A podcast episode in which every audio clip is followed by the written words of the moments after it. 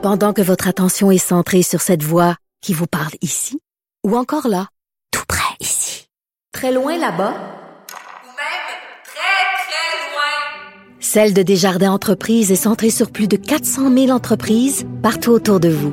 Depuis plus de 120 ans, nos équipes dédiées accompagnent les entrepreneurs d'ici à chaque étape pour qu'ils puissent rester centrés sur ce qui compte, la croissance de leur entreprise. La Banque Q est reconnue pour faire valoir vos avoirs sans vous les prendre.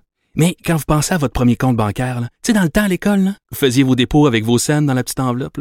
Hmm, C'était bien beau. Mais avec le temps, ce vieux compte-là vous a coûté des milliers de dollars en frais, puis vous ne faites pas une scène d'intérêt.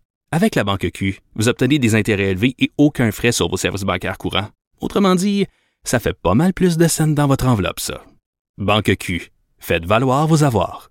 Visitez banqueq.ca pour en savoir plus. Pendant que votre attention est centrée sur cette voix qui vous parle ici, ou encore là, tout près ici, très loin là-bas, ou même très, très loin, Celle de Desjardins Entreprises est centrée sur plus de 400 000 entreprises partout autour de vous.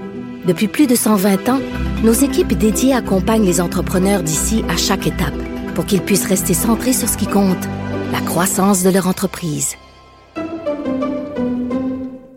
La Banque Q est reconnue pour faire valoir vos avoirs sans vous les prendre.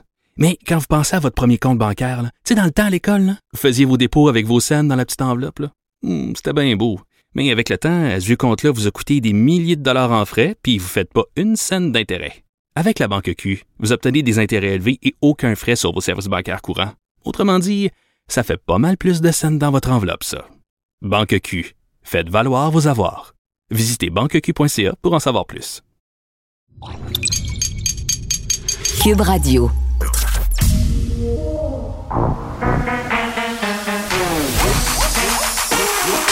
Elle a une opinion sur tous les sujets. Pour elle, toutes les questions peuvent être posées. Geneviève Peterson. Cube, Cube- Cube Radio. Salut tout le monde, bienvenue à l'émission deuxième jour de cette rentrée radio. Le stress est retombé, on retrouve nos bonnes vieilles habitudes. Hier, j'avais des petits papillons dans le ventre. Aujourd'hui, c'est retour à la normale.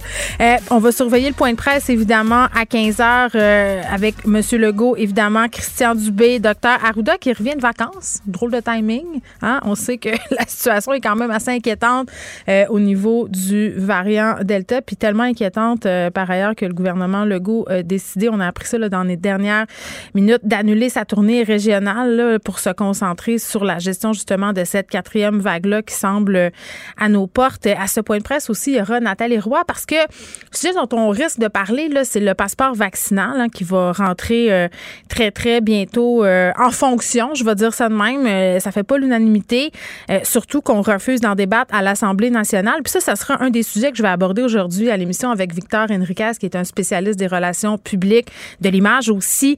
Euh, Est-ce que euh, le passeport vaccinal, c'est ça qui a un impact? Est-ce que c'est aussi euh, peut-être la possibilité de vacciner obligatoirement le personnel de la santé?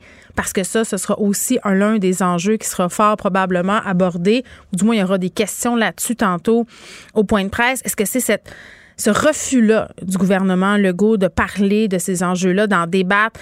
Euh, en chambre qui va avoir un plus grand impact, un impact négatif euh, sur la campagne, parce qu'on sait, là, c'est un gouvernement qui gouverne beaucoup par décret, qui se fie beaucoup au sondage, et euh, ça, au bout du compte, peut-être que ça va nuire, ça va avoir un impact sur la façon dont, justement, la population voit ce gouvernement-là, parce qu'il y a une partie, quand même, de la population qui trouve ça assez ordinaire qu'on impose des choses comme ça. Il y a des gens qui sont encore réfractaires à la vaccination. Moi, je comprends pas. Surtout en ce qui a trait au personnel de la santé, il me semble que quand tu as vu les effets de la COVID, quand tu as vu des gens mourir de la COVID, quand tu as vu les effets que peut avoir la COVID longue sur l'existence des gens, des personnes, les effets secondaires, il me semble que tu devrais être le premier à avoir envie de te pointer à la ligne puis à- de vaccination euh, pour recevoir ton vaccin. Tu sais, je veux dire, puis là, pendant que le gouvernement Legault annule sa tournée, mais il y a des gens qui continuent à penser que la vaccination, ben, c'est pas pour eux, qu'on devrait attendre encore un peu.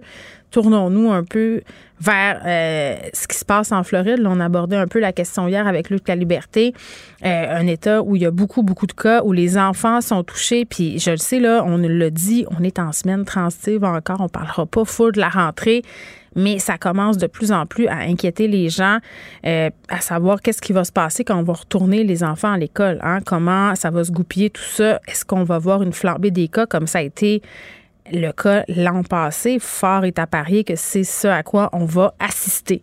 On va euh, notamment aussi continuer à parler de la situation en Afghanistan à l'émission.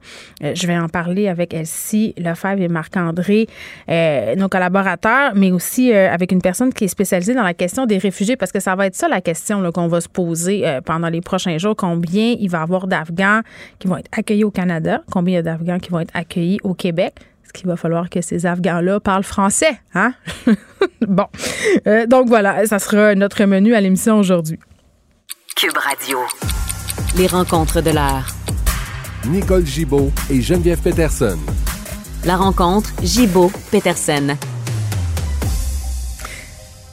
Nicole Gibaud, salut. T'as une nouvelle petite chanson? ah bon? Alors, on va y mettre des paroles par la suite.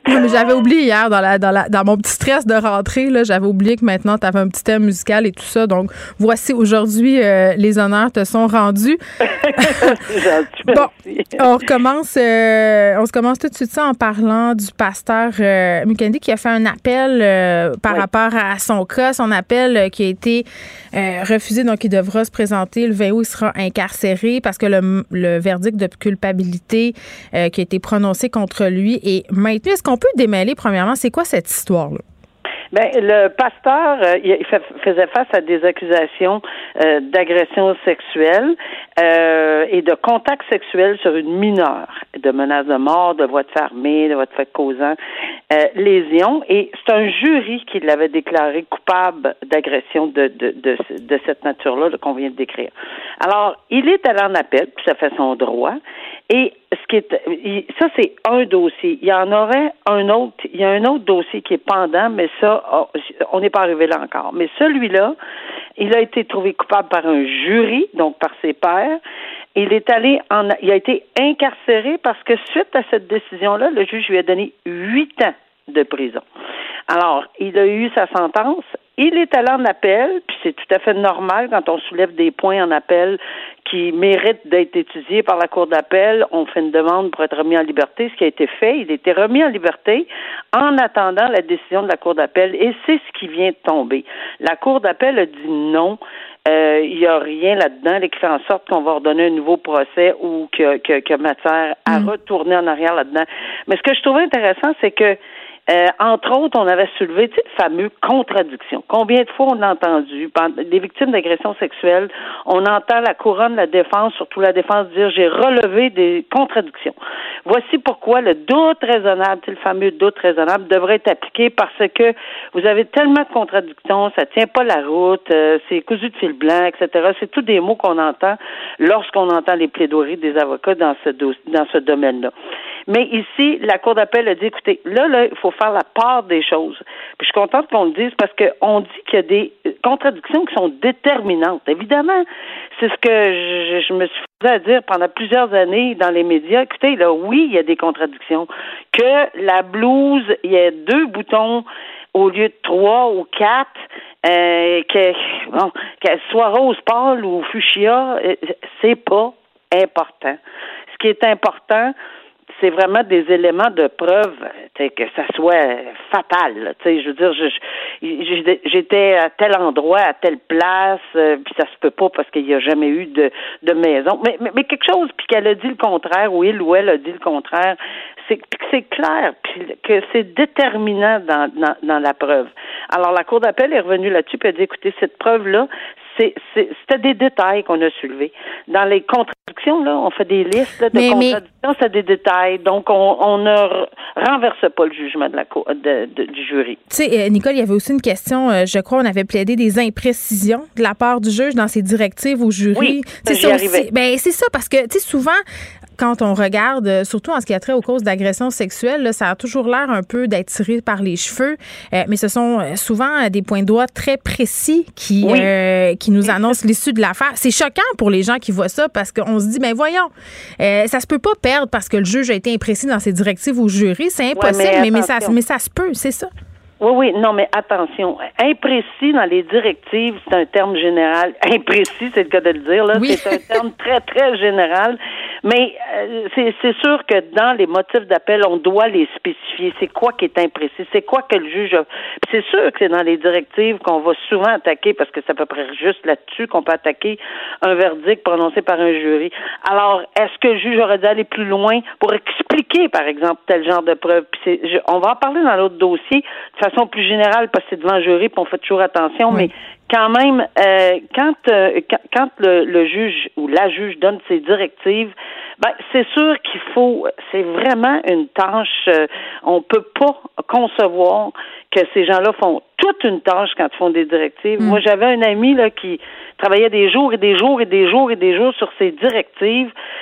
À chaque virgule, ben oui, il allait en appel pareil. On lui disait, garde, là, tu t'es cassé le beau lot, mais il va aller en appel pareil sur la quatrième virgule. Euh, mais mais c'est c'est très c'est très difficile d'être. euh, c'est quoi qu'on a manqué? D- dire au jury, vous avez vous avez peut-être à vous questionner là-dessus parce que mais il faut que tu suives, il faut que tu sois attentif comme juge tout le long du procès, prendre des notes, écouter les plaidoiries et soulever les points de droit parce que le juge devant le jury, c'est le- droit qui le dirige. Oui, bon, en parlant de se casser le bolo, l'avocate euh, du pasteur euh, Mukendi va sans doute euh, se le casser parce qu'elle est en train d'étudier euh, la possibilité de porter l'affaire devant la Cour suprême. Donc, Ouais, Dominique Bertrand. c'est accepté, exactement. Je, je me surprendrais, là. Bon, on va suivre ça parce qu'en décembre, ce pasteur-là doit subir un autre procès. Un autre procès, c'est ça. Oui, concernant deux autres plaignantes. Donc, Mais euh, là, faut qu'il se- faut qu'il se constitue prisonnier très, très, très important. là. oui, 20 août. Il s'en va huit ans dedans, mais moins le temps qu'il a déjà purgé. Je sais pas combien de temps déjà, là. Puis il va pouvoir peut-être euh, s'en additionner d'autres années d'incarcération à l'issue du deuxième procès. Euh, bon, un, tueur à gages qui voulait l'immunité en échange d'une aide aux policiers. Là, euh, est-ce qu'on parle de notre fameux couple de nettoyeurs, là? Oui, oui, c'est ça. Le procès se, se- se passe présentement au centre Gouin.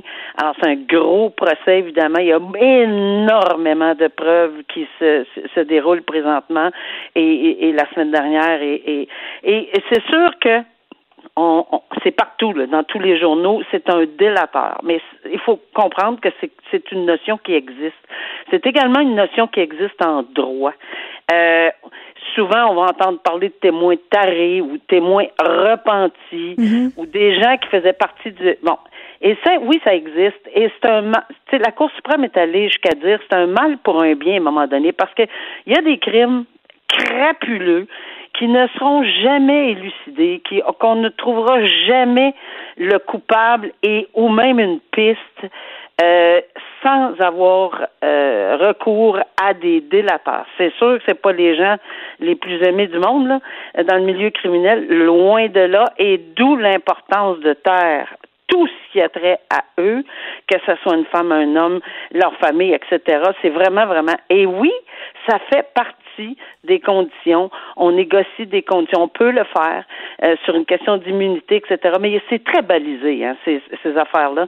Alors, c'est c'est le, le rôle du juge dans les circonstances, évidemment, c'est d'écouter, comme le jury, et d'écouter l'interrogatoire, le contre-interrogatoire, et ensuite, fort des euh, euh, de, de ce que la Cour suprême euh, dit au, en- dans le milieu de la justice, là, comment euh, euh, comment faire avec un, un témoin qu'on appelle un délateur, comment les, le jury va se diriger Oui, Puis là-dedans? attends, là, parce que là, je parlais du couple de nettoyeurs, c'est Marie-Josée Vio Guidion. Guidion, c'est le délateur euh, en question. Ce qu'on entend par les branches, c'est que c'est pas quelqu'un de facile à gérer, mais ce qu'il sait, c'est tellement important que les policiers ont quand même décidé d'aller de l'avant avec, avec lui, tu sais. C'est-à-dire, c'est des accusés. Le délateur, on connaît pas son nom. Ouais. On peut pas. Ouais. On peut pas connaître le nom du délateur. On Non, je m'excuse, oui, le, le- le- la personne qui témoigne contre les accusés, là, pardon. La, la, la personne qui témoigne contre les accusés, euh, c'est c'est fameux ou nettoyeurs. madame, on n'a aucune Ouais. espèce d'idée là. Euh, X, euh, Y, Z, et, et, et c'est sûr que Bon, euh, c'est possible, mais là, c'est ça qui est en train de se passer. Là. Il témoigne présentement, puis il dit ce qu'il qu'il a vu ou fait, ou que, que, etc. Mais ça fait partie de la preuve qui va être étudiée et qui va être dans ces lignes directrices, on, directrices là, on parlait de ça tantôt. Là, Ouais. euh, c'est d'une importance capitale. Il va falloir que vraiment ça soit bien encadré. Puis c'est très très important parce que souvent, puis d'ailleurs c'est c'est c'est le fondement d'une des décisions majeures de la Cour de la- suprême dans ce genre de dossier-là, c'est qu'il faut vraiment que le jury soit très très bien informé. Il y a plusieurs euh, sections là, un, deux, trois, quatre. Là, il faut tout que ça soit balisé. Puis là, on remet ça au jury, mais avec les mises en garde nécessaires. Alors, c'est j'ai j'ai aucun doute là, que, que ça va être fait de cette façon-là. Ils n'ont pas le choix parce que ça fait partie du système, ça fait partie du fait que on comprend qu'on on, on, on va avoir le résultat de crimes crapuleux souvent seulement par l'intermédiaire de délateurs, oui, qui peuvent demander l'immunité. On va revenir euh, sur l'affaire Joyce Echaquan. C'est tombé hier après-midi. Oui. Une des deux infirmières mêlées à cette affaire-là qui a plaidé coupable devant euh, un conseil de discipline. Oui, euh, ça c'est un conseil de discipline. Ah, c'est, c'est quelque chose d'extrêmement important. D'abord, premièrement, la reconnaissance Mm. euh, de, de, de ce fait-là est important. Oui, était en larmes, là. Beaucoup pour ça. Ouais, mais beaucoup pour les fa- la famille Mm-hmm. euh, de Joyce Echaquan. Je pense que ça peut pas. euh, Tu sais, c'est pas une ça ne remplacera jamais, mais au moins enfin une acceptation là, quelconque. Tu sais, là, je reconnais que. Euh, est-ce que s'il y a des poursuites civiles, etc., on me posait la question, ça peut être invoqué? Ben oui, excepté qu'il faut jamais oublier que dans ce, ce- cette reconnaissance-là, il y avait, comme tout le monde, j'ai lu dans, dans, dans, dans le papier, dans les papiers, à cet effet-là, que c'est oui, mais faut que vous compreniez que, puis elle était vraiment repentante, etc. Là, la personne, en fait, c'est ce qu'on, c'est ce qu'on dit. Mais j'étais dans un état de stress, euh, je, je- comme infirmière. Euh, je, je, je- bon, j'ai jamais fait ça en X nombre d'années. C'est pas une excuse. Là. Ben c'est ça, c'est parce qu'on se dit beaucoup euh, dans le cas de gens qui s'excusent que l'important c'est de donner des excuses, c'est de pas de se en donner. Tu comprends la nuance? Là, c'est Ouais, de dire j'étais fatiguée, c'était la Covid, OK, mais le comportement est quand même Ah très non, non, très grand. mais c'est pour ça qu'elle a été euh, que cette décision-là est importante parce qu'au niveau de son conseil de discipline, c'est d'une importance capitale. Maintenant, on me demandait euh, au niveau s'il y avait une poursuite civile, est-ce qu'on pourrait l'utiliser? Oui, mais la poursuite civile peut pas juste utiliser le fait qu'elle a dit euh, je, je, je reconnais mes torts. Mhm. Faut qu'on faut qu'on laisse à cette personne-là la chance et jamais un tribunal va lui refuser de s'expliquer. À ce moment-là, on verra parce qu'on sait qu'en civil, c'est la faute, dommage, lien de causalité. Alors la faute, quelle est quelle est la nature de la faute avec les explications. On peut pas se fermer les yeux et les oreilles si on a une cause civile en matière de responsabilité civile, mais on verra, ça se peut qu'on on l'efface complètement, qu'on dise non, euh, garde, c'est- pas c'est pas une excuse que vous soyez stressé ou ou en Covid ou etc etc. Mais ça c'est vraiment un c'est c'est vraiment un autre dossier. Donc si on peut s'en servir, oui, mais il faut s'en servir de façon pondérée, c'est-à-dire avec ce que ça vient avec. là. Nicole, merci, on se retrouve demain. Oui, à demain. Bye bye. Pendant que votre attention est centrée sur cette voix qui vous parle ici, ou encore là, tout près ici, très loin là-bas, Ou même très, très loin. Celle de Desjardins Entreprises est centrée sur plus de 400 000 entreprises partout autour de vous. Depuis plus de 120 ans, nos équipes dédiées accompagnent les entrepreneurs d'ici à chaque étape pour qu'ils puissent rester centrés sur ce qui compte, la croissance de leur entreprise. La Banque Q est reconnue pour faire valoir vos avoirs sans vous les prendre. Mais quand vous pensez à votre premier compte bancaire, tu sais, dans le temps à l'école, vous faisiez vos dépôts avec vos scènes dans la petite enveloppe.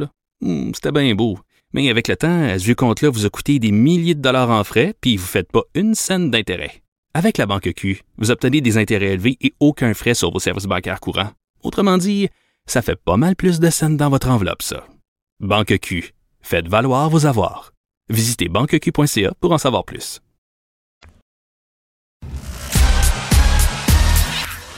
Geneviève Peterson.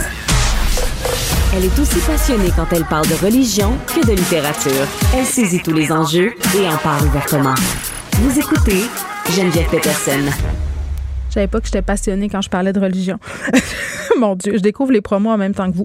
Euh, Victor Enriquez est là, euh, que j'aime bien recevoir à quelques occasions à l'émission, surtout quand on est euh, dans une espèce de période de transition où l'image du gouvernement est mise à mal. Je pense que c'est un peu le cas en ce moment. Il y aura peut-être des répercussions suite aux annonces qui seront faites cet après-midi. Puis dans la foulée aussi, on apprenait tantôt que Marguerite Blais en allant en congé maladie. On a murmuré pendant un certain temps que c'était peut-être un épuisement professionnel. Finalement, on apprend que c'est une blessure à la jambe, mais on ressent quand même vraiment beaucoup le besoin, en tout cas moi c'est ce que j'ai senti du côté du gouvernement le goût de dire Hey, inquiétez-vous pas, la gang, là, elle a pas de problème de santé mentale, elle n'est pas épuisée, Madame Blais, a juste mal à la petite jambe. Euh, force est d'admettre que c'est encore mal vu de montrer euh, des troubles de santé mentale. C'est encore perçu comme une faiblesse. On l'a vu aussi avec des sportives récemment. Victor est là, salut.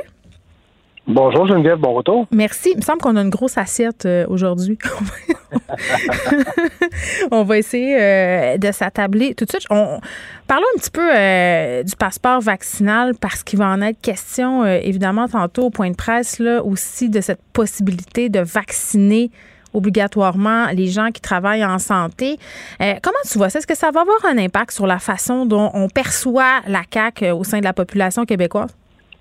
Je pense en général que les positions sont assez campées sur la question du passeport puis du vaccin obligatoire. Moi, je dirais que ce qui m'inquiéterait plus du côté de la CAQ, c'est leur refus de débattre de la question en Chambre.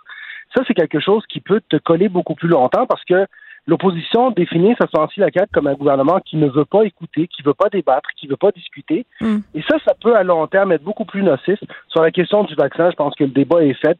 Il y a ceux qui sont contre, ceux qui sont pour, puis je pense que les positions sont assez campées pour ne pas trop nuire au gouvernement à ce moment-ci. Mais c'est vrai qu'on aurait tendance à penser que, euh, au niveau du passeport vaccinal, c'est ce qui susciterait, si on veut, le plus de grogne. Mais c'est vrai que sais, même moi qui, qui bon, ma position a quand même évolué, là, Victor, sur le passeport vaccinal. Au début, j'étais pas très, très chaude à À un moment donné, je me suis dit, ben là, si tu veux participer à la vie dans la cité, il faut que tu montes patte blanche, tu veux rentrer dans des endroits, faut que je puisse savoir si tu es vacciné. Puis, tu sais, je m'en sers même, euh, bon, confession, avec euh, les amis de mes enfants. Tu sais, hier, euh, ma fille s'est fait inviter chez son ami pour un sleepover. sa mère me dit, inquiétez-vous pas, on a toutes nos deux doses de vaccin. Quasiment envoyé sa preuve. Tu sais, c'est une façon de se rassurer. Fait euh, je trouve que finalement, c'est une bonne idée. Puis que les gens qui veulent pas se faire vacciner, ben c'est correct, c'est leur choix, mais qui ne peuvent pas bénéficier, si on veut, des privilèges de la cité, ben c'est la moindre euh, des choses. Mais c'est vrai que l'espèce de mur euh, sur lequel se frappent les oppositions quand vient le temps de discuter ces discussions-là, quand on sait aussi que c'est un gouvernement, puis on en a déjà parlé ensemble, le gouvernement Legault qui gouverne par décret, ben il me semble qu'au bout du compte, ça peut quand même leur briser les jambes s'ils continuent à faire ça trop longtemps. À un an d'une élection, c'est là où l'opposition cherche à définir son opposant. Hein. Et c'est un des c'est un des, des jobs les plus difficiles. Mais là, le gouvernement, je pense que le gouvernement risque d'évoluer là-dessus honnêtement, parce que ça fait très mal de porter le fardeau de celui qui ne veut pas débattre, alors que hmm. moi comme toi, tu sais, les gens évoluent en disant c'est vrai qu'à partir du moment où demain on va avoir les, les, le nombre de cas, mais selon le nombre de personnes vaccinées, infectées et pas vaccinées, même chose pour les hospitalisations, on veut montrer que si tu as le vaccin, tu es beaucoup moins en danger, tu mets beaucoup moins en danger et tu mets aussi moins de pression sur le système de santé. À partir de ce moment-là, la question du passeport va devenir claire pour beaucoup de gens. Alors, je ne vois pas l'enjeu pour le gouvernement d'en débattre et je pense qu'ils vont certainement, moi je pense qu'ils vont évoluer là-dessus.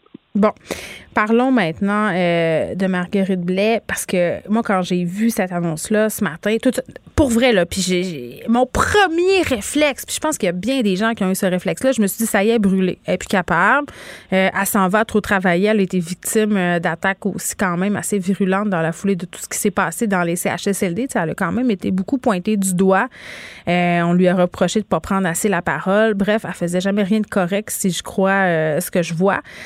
Mhm. Puis là, mon premier réflexe, c'est ça.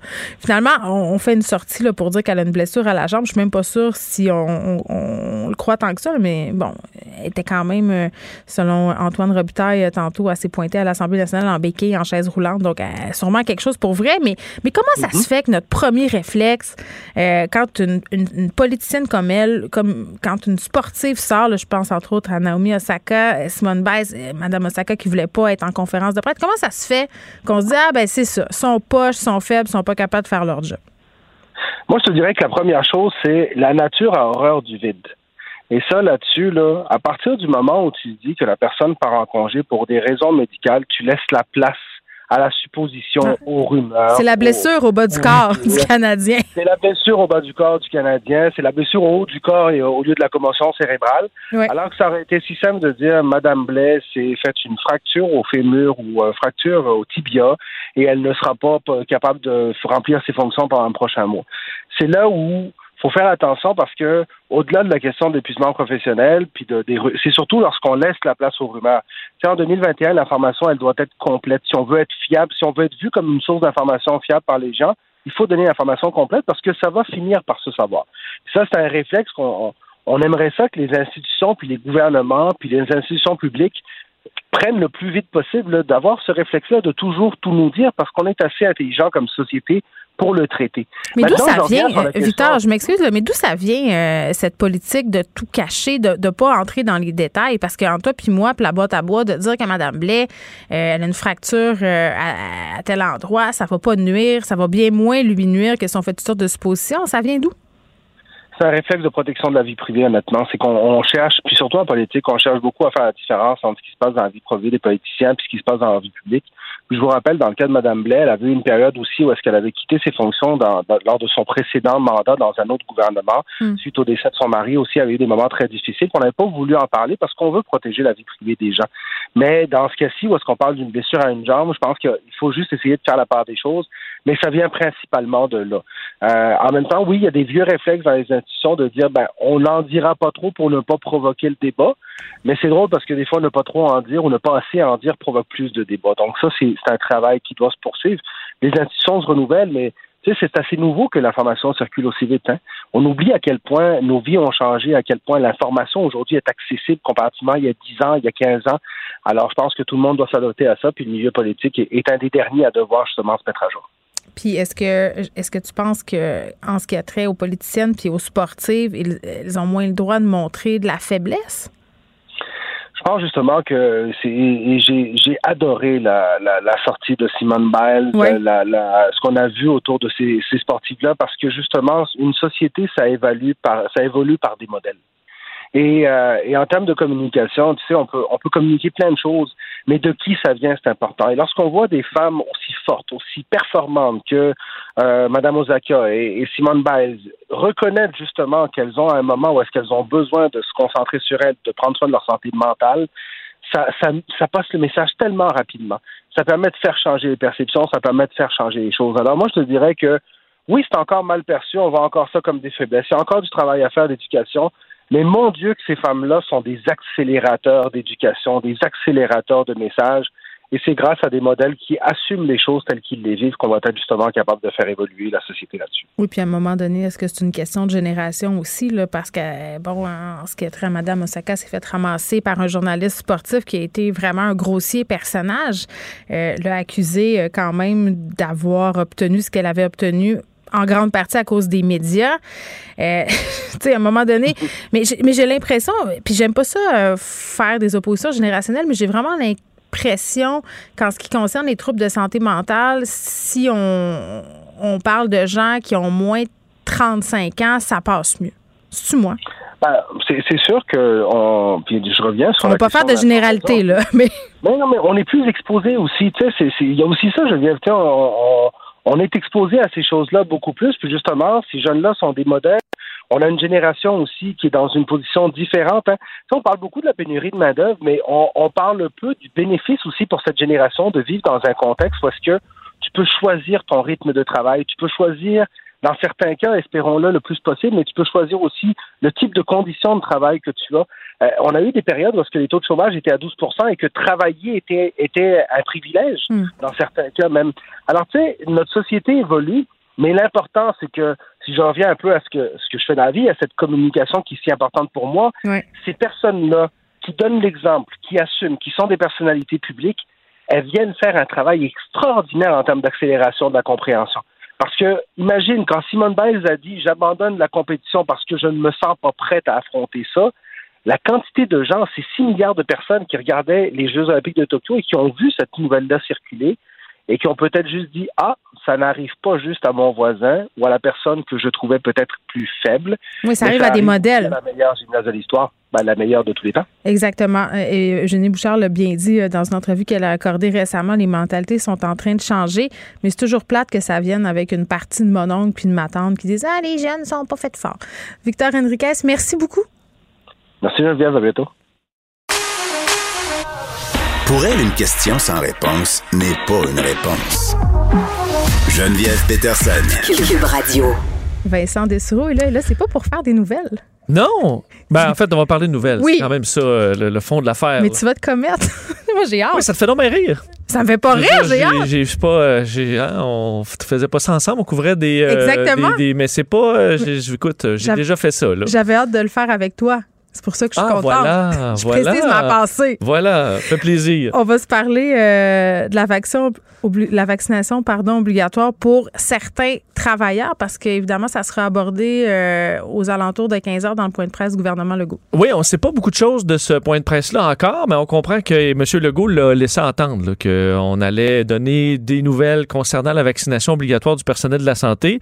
D'ailleurs, euh, Legault qui a mis sa- sa tournée des régions sur pause, ce que d'ailleurs c'est un petit euh, message à Justin Trudeau, euh, po- possiblement. Oui, sa fanfare là, de dimanche, ça a mal passé. Oui, ben pas c'est- beaucoup de distanciation. Non, ça c'est clair. Et euh, bon, la vaccination euh, obligatoire du personnel de la santé, c'est dans l'air depuis, un- depuis quand même un bon moment. L'Italie est embarquée là-dedans il y a déjà longtemps. On sait que la France l'a fait.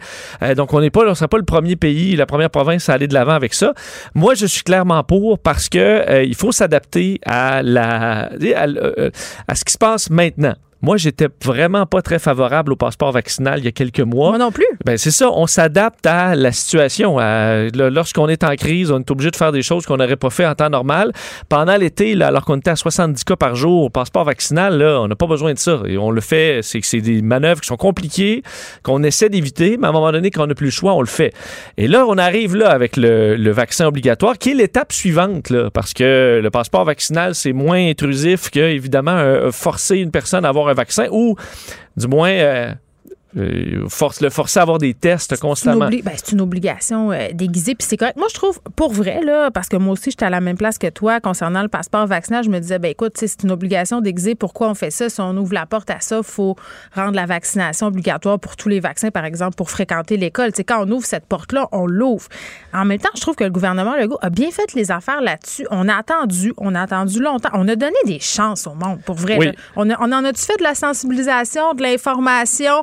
On l'a dit de toutes les façons. Attends, du faisage de peur aussi, là. Tout fait. Oui, oui, mais aussi les chiffres sont rentrés. Au début, il y avait Oui. quand même des inquiétudes. On suit avec AstraZeneca, euh, il y a eu des doutes, euh, là, un taux, euh, il y avait une possible complication grave. Mais là, tout ça est, de- est mis de côté. Là. Les chiffres sont sans équivoque. Le vaccin, c'est, ça vous évite de vous retrouver à l'hôpital, ça vous évite de retrouver aux soins intensifs, ça vous évite surtout de mourir.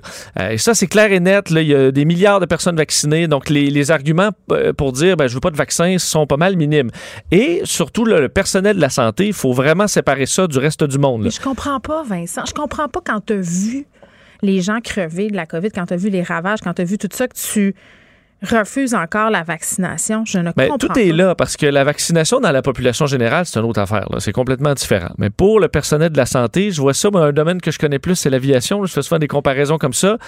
Euh, un- une compagnie aérienne qui congédie un pilote parce qu'il est catholique ou il est musulman ou il est gay ou il croit euh, bon, à toutes sortes d'affaires, on s'en fout. Admettons que votre pilote croit que la Terre est plate. Ben là, c'est différent. Parce que il saura pas. Écoute, il peut pas. Écoute, ça veut dire qu'il croit pas au GPS. Ça veut dire qu'il croit pas à la boussole. Ça veut dire qu'il croit pas au système météo. Donc, il devient un danger. Il devient. En fait, ça touche sa croyance, là, touche sa crédibilité dans son travail. Et la même comparaison se fait sur les vaccins, quant à moi, sur le personnel de la santé. C'est-à-dire, si tu crois pas au vaccin, mais là, à quoi tu crois plus, là? Ça veut dire que tu crois pas les études. Ça veut dire que tu crois pas les experts. Ça veut dire que tu crois pas tes, tes supérieurs euh, hiérarchiques qui disent, ben voyons, on a toutes les études pour aller de l'avant avec ça. Ben, c'est une religion. Ça veut dire que tu fais tes propres diagnostics toi-même, parce qu'il y a plusieurs dans le monde de la santé qui disent ben moi j'ai des collègues, là, puis eux disent ben ils ont vu des gens se faire intuber, ils ont vu ce que ça faisait la COVID, mais eux ils se disent ben moi je suis jeune, donc ils sont encore là là à se dire je suis jeune, ça m'arrivera pas. Donc, ça veut dire qu'eux se font des autodiagnostics alors qu'ils n'ont pas l'expertise, ils n'écoutent pas les experts dans la question. Donc, ça en dit long sur euh, leur capacité à faire preuve de jugement concernant les choses médicales. Donc, c'est pour ça que c'est une population qui a part, parce que leur jugement sur cette question-là en dit, selon moi, sur leurs compétences. Euh, tout ça ajouté à leur obligation de servir des patients vulnérables. Ça, c'est l'autre point. Euh, les patients qui sont là veulent euh, faire face à des gens qui ne sont pas des dangers pour eux. Euh, certaines personnes qui peuvent pas être vaccinées pour vrai, qui ont des contre-indications pour vrai, mais eux euh, veulent que l'infirmier, l'infirmière, leur médecin, le préposé, il faut qu'ils soient vaccinés. Là. Surtout que, c'est, ça prend 15 minutes et que c'est sans danger. S'il n'y a pas de raison que les gens qui servent ces gens-là, j'ai de la famille là, qui sont à travers la chimio et tout ça, tu veux que les personnes qui servent ces gens-là soient vaccinées, ça me paraît l'évidence même. Et si une personne refuse, ben, tu dis, il y a quelque chose qu'ils n'ont pas compris. Là vient les tests rapides. Est-ce qu'on accorde à ces gens-là la possibilité, parce qu'on veut quand même pas perdre des Ben, gens? c'est ça la peur, parce que moi, je me dis, puis il y, a bien- il y a bien des gens qui se posent la question, on est dans une pénurie, là, sans nom, au niveau du personnel de la santé. Si on oblige les gens qui veulent pas à se faire vacciner, est-ce qu'ils vont quitter? Puis là, Benoît me disait un matin, ben là, il n'y a personne d'indépendant de fortune là-dedans. C'est, c'est vrai? Oui, non, oui, mais c'est vrai. vendre leur chalet à un million. Ben, à un moment donné, t'as pas le choix de travailler pour vivre. Oui. Donc, tu sais, il va falloir qu'on leur offre, c'est plate, mais je- c'est parce que là, puis les normes du travail aussi. Oui. Ça, ça va être un méchant sac de nœuds, là. Ben ça, les syndicats, bon, qui, qui semblent être un peu assez frileux à approuver ça. Euh, mais les tests, là, les tests rapides, ça peut être une solution. Euh, si on va euh, de l'avant avec le faut se faire tester à tout bout de champ.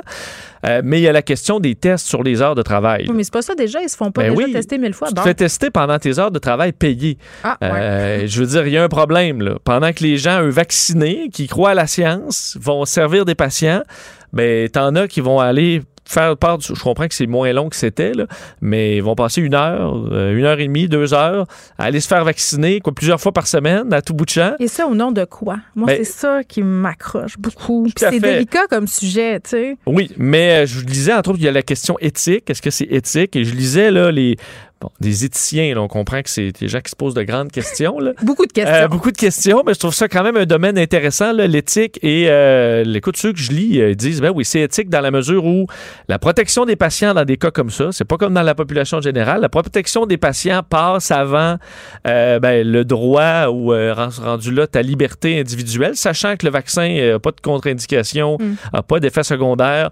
Ben là, la protection de ton patient, tu t'es engagé d'ailleurs à servir ces gens-là, ben ça, la protection du patient va passer en premier. Mais ça, c'est intéressant ce que tu dis. Quand tu deviens médecin, quand tu deviens infirmier, infirmière, tu t'engages à protéger les patients, à pas mettre leur vie en danger, de refuser la vaccination. Est-ce qu'on pourrait pas jouer avec ça? Puis tu sais, tu me parlais des éthiciens. Là, moi, j'ai appris au cégep dans mes cours de philo euh, le courant utilitariste. Là, ben, c'est ça. Tu sais, quand ton bien-être personnel euh, dépasse le bien-être collectif, ça va plus du tout. Là. En société, on prend des décisions Oui. collectives. Et il y a des vaccins ou de maladies presque éteintes là, où tu dis, écoute, s'il l'a pas, là, la popula- il y a des vaccins qui, protègent parce que la masse est protégée, puis tu en as quelques-uns qui ne sont la pas. Mais en c'est ça qui, re- qui Ouais. reviennent. Sauf que là, on fait, on fait face à un virus où visiblement, il faut un taux de vaccination ultra élevé, sinon ça se promène. Euh, D'ailleurs, je sais pas si tu voyais, la Nouvelle-Zélande aujourd'hui a annoncé un, un- un confinement complet du pays pour un cas. C'était pas trois? En tout cas, il n'y en avait pas beaucoup. Ben, en fait, un cas dans la communauté. Il y a eu des cas, Oui. mais un cas euh, communautaire, donc pas capable de retracer exactement il vient de où. Alors là, ils ont dit parfait, on ferme le pays au complet. Euh, donc, Ben, ils c'est en sont là. là avec le variant Delta. C'est par là qu'il va falloir aller. Puis hier, j'avais euh, des discussions justement, pas avec un éthicien, mais presque sur le, le retour à la normale. là. Tu sais, on nous, on nous fait miroiter ça, là, le passeport vaccinal, les vaccins. Il n'y aura pas de retour à la normale pendant un méchant bout. Il va falloir, c'est plate à dire, le froid va arriver, il va falloir prendre des décisions. Christian Dubé a dit on- qu'on reconfinerait pas. Ben, ça, ça va, et ça va dépendre parce qu'ultimement. On va reconfiner géographiquement, moi, je pense, par, Mais- par section, par, par région, par secteur d'activité. C'est pas impossible. Ça va, tout ça va dépendre des hôpitaux, mais il faut dire que euh, en ce moment, les gens vaccinés n'ont pas d'autres raisons euh, de, de- de se confiner ou d'avoir des mesures sanitaires autres que protéger les non-vaccinés. Euh, et c'est ça qui va devenir un poids quand même assez lourd. Euh, et rappeler que les Canadiens, souvent, c'est aussi l'opinion publique, là, et sur la vaccination obligatoire du personnel de la santé, les Canadiens sont pour, les Québécois sont pour, c'est clair. Donc, à mon avis, ils iront de l'avant sans trop de malaise aujourd'hui dans le point de presse, sachant qu'on a 323 cas. La semaine passée, mardi, c'était 188. Donc, on a presque doublé. Euh, ça monte encore pas mal. Heureusement, dans, les hôpitaux, ça monte pas beaucoup. Mais on veut pas, c'est qu'on sait ce que ça peut faire. On le voit dans certains États américains. C'est encore possible de submerger le système de la santé, euh, même avec une population grandement vaccinée. Donc, il euh, faut augmenter ça encore. On le sait, on le vit, on joue dans le même film, puis là, on a le variant Delta.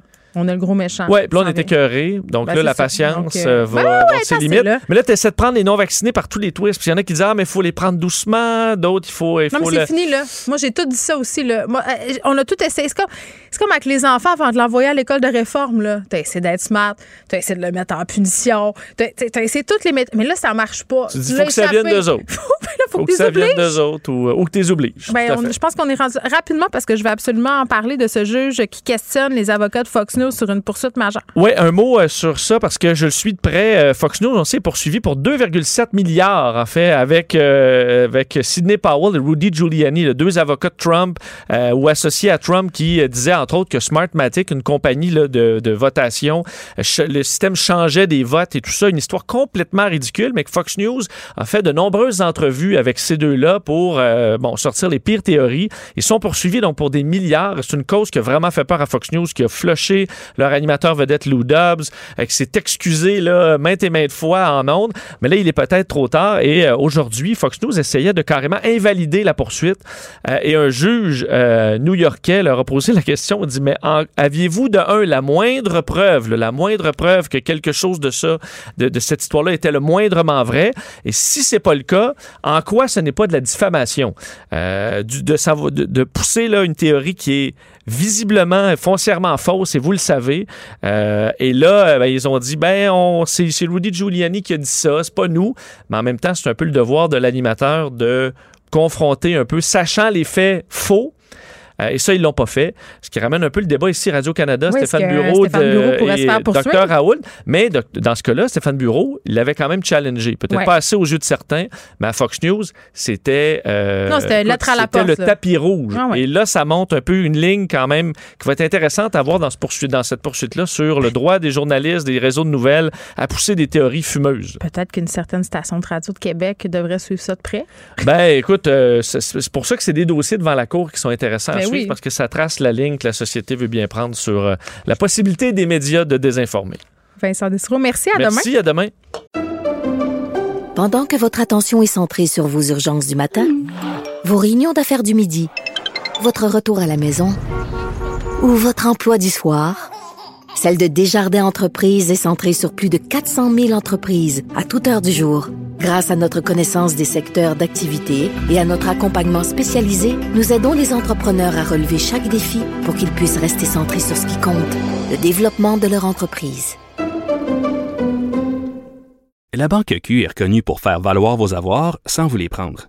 Mais quand vous pensez à votre premier compte bancaire, tu sais, dans le temps à l'école, vous faisiez vos dépôts avec vos scènes dans la petite enveloppe.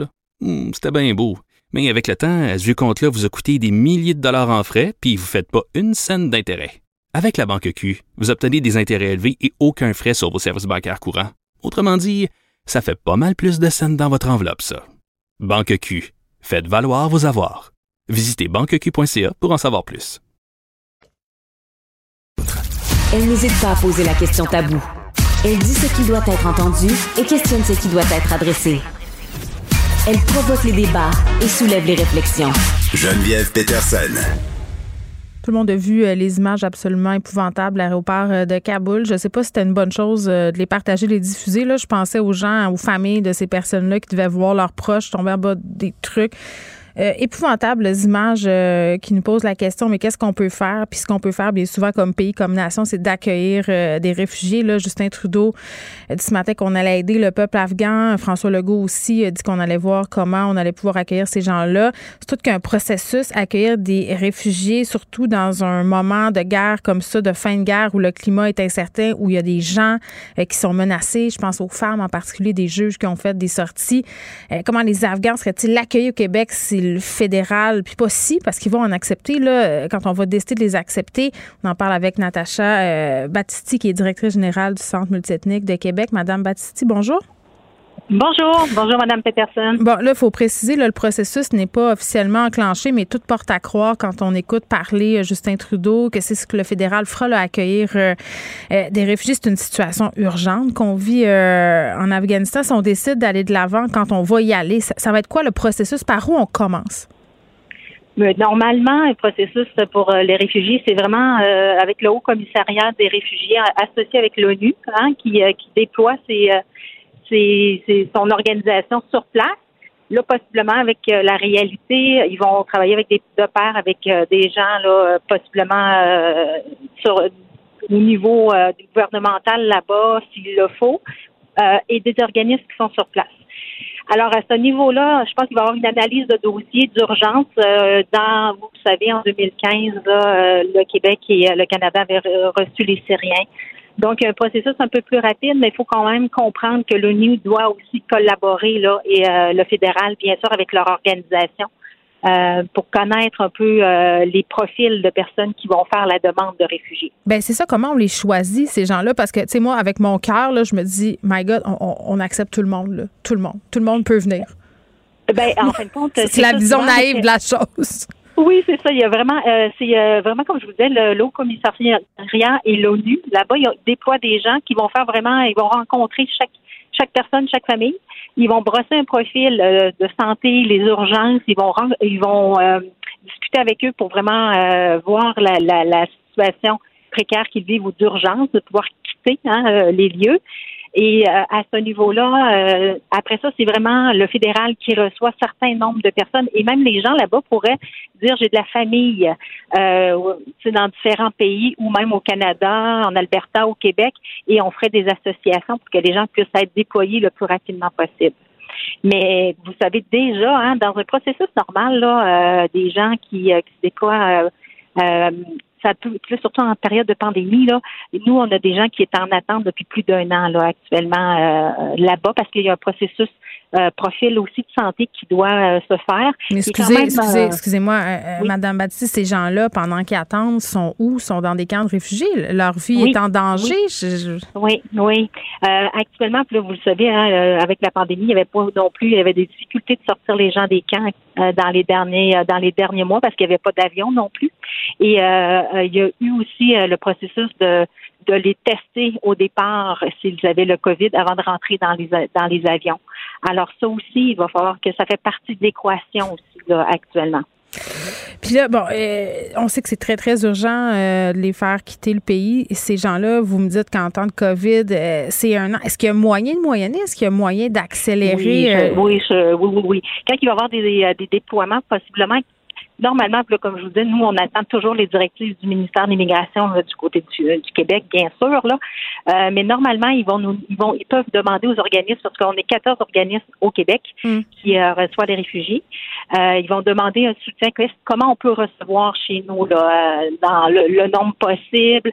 quand on a eu, comme je, reviens avec l'histoire des Syriens, mais il y a eu aussi le soutien de la Croix-Rouge à cette période-là aussi. Donc, c'est pas seulement donner la responsabilité aux organismes sur le terrain mais aussi il va y avoir euh, un, soutien là, des autres partenaires associés. Et nous, à Québec aussi, on a des partenaires là, qui vont pouvoir nous aider, là, autant par rapport à la mm. clinique santé des et autres partenaires là, pour l'hébergement euh, à court terme. Bien, on va y revenir euh, sur le rôle que vous jouez, mais avant, j'étais curieuse de vous entendre parce que François Legault a dit le Québec veut aider le peuple afghan, il faut savoir combien on va en accueillir. Combien on comment on décide ça, combien on accueille de réfugiés dans un pays, dans une province, le savez-vous?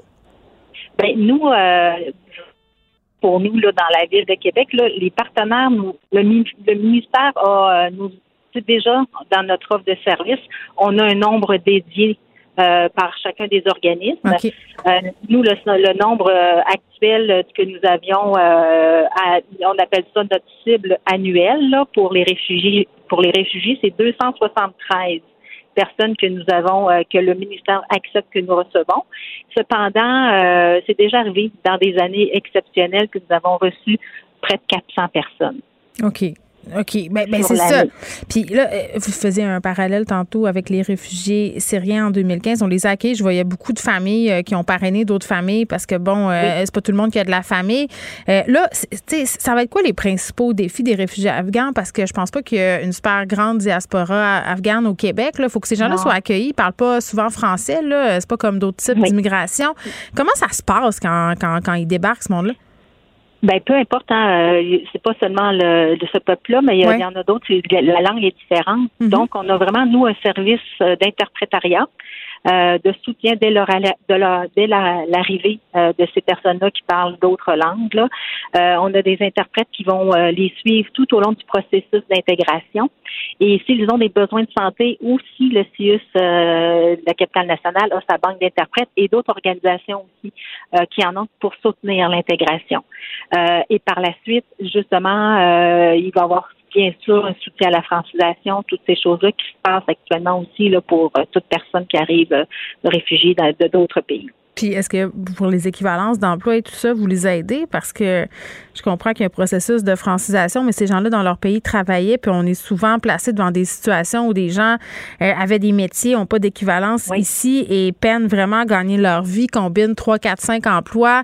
Euh, les femmes se ramassent euh, plus de travail, doivent s'occuper des enfants. C'est comme si, OK, oui, ils étaient en danger dans leur pays, on les amène ici, mais ils sont plongés dans la pauvreté, dans la précarité. Tu sais, c'est pas juste de leur mettre un toit sur la tête puis mm-hmm. d'avoir du cash pour manger. C'est que ces gens-là puissent avoir une vie décente, puissent participer à la vie citoyenne. Comment vous contribuez à ça?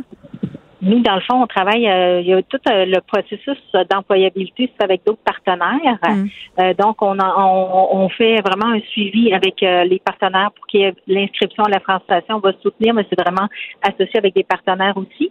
Et il va y avoir vraiment un profil. c'est sûr que des métiers hein, qui fait partie des ordres, que eux ont vraiment des, des, des, éléments de directive mm. différentes. Donc, c'est peut-être là, comme vous dites, là, la, la, possibilité que des personnes qui avaient des, des carrières dans leur pays, mais rendu ici, on a, euh, on a, il y a des directives à partir de mm. chacune des ordres et des emplois là en particulier. Oui, mais on sait que c'est des chasses euh, gardées, euh, Madame oui. Madame Basti, parce que tantôt, je vais pas faire un mauvais parallèle, mais on manque de gens en santé, on manque de gens un peu partout. je pense qu'il y a bien des réfugiés, peut-être afghans, qui ont des compétences médicales, qui seraient très heureux de prêter main forte, puis il y a des autres qui veulent rien savoir. Puis souvent, c'est justement pour des raisons de chasse gardée, parce que la, la formation en tout cas, je ne sais pas si c'est le cas avec l'Afghanistan, mais la formation est quand même similaire. Mm. Puis comme vous dites, là, je pense que là, c'est, d'ouvrir le discours, on d'échanger avec euh, ben les, différents groupes.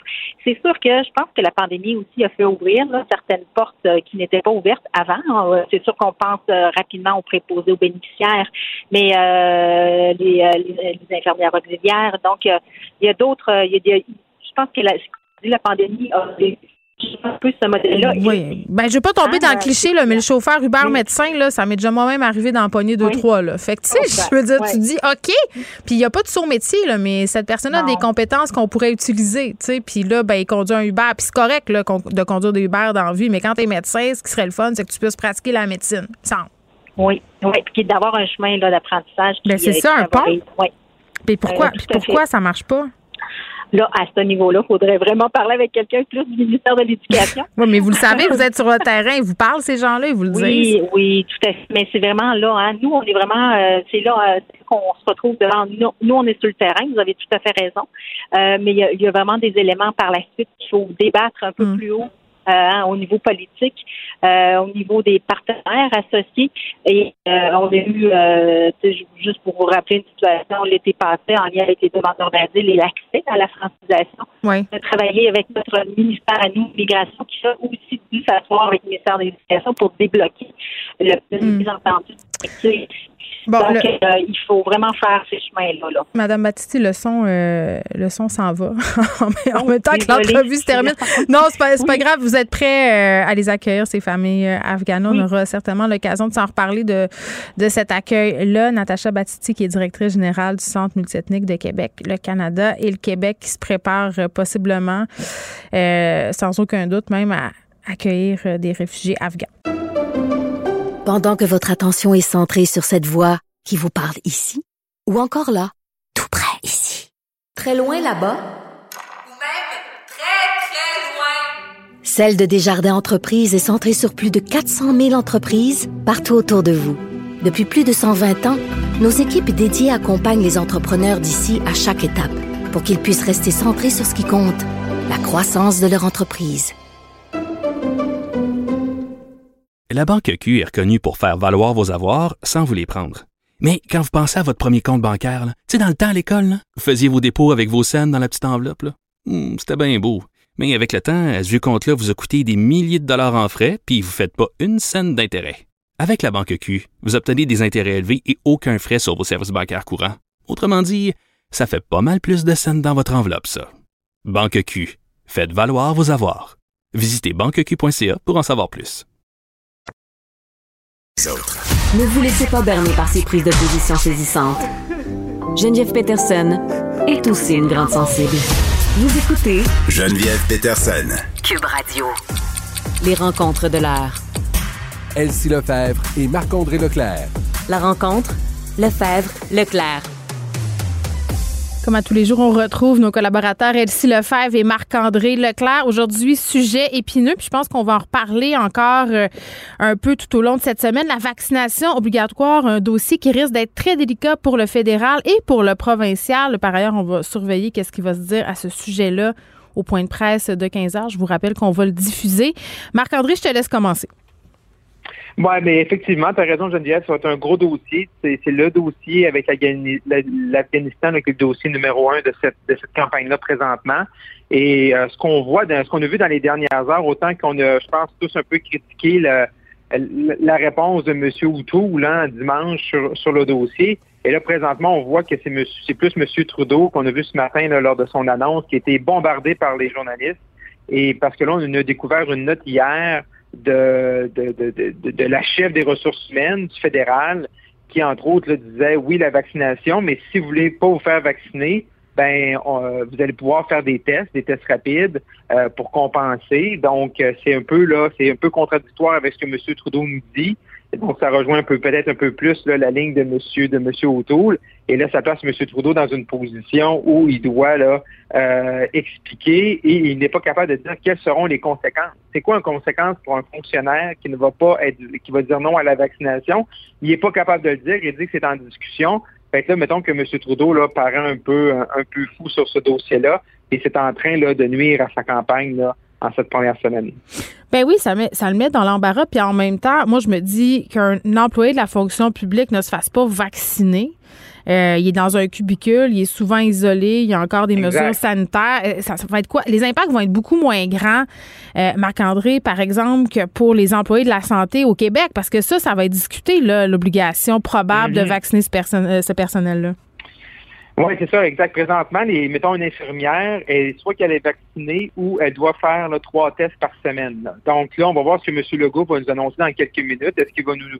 Bon, il vous dire la vaccination probablement obligatoire, c'est ce qu'on entend déjà, mais obligatoire, mais qu'est-ce que ça veut dire? C'est obligatoire, mais jusqu'à quel point? Et puis aussi, c'est faut se poser la question. Tu sais, au Québec, là, euh, on n'a pas des tonnes de personnel dans le milieu de la santé. Là. Est-ce qu'on va se priver de des gens?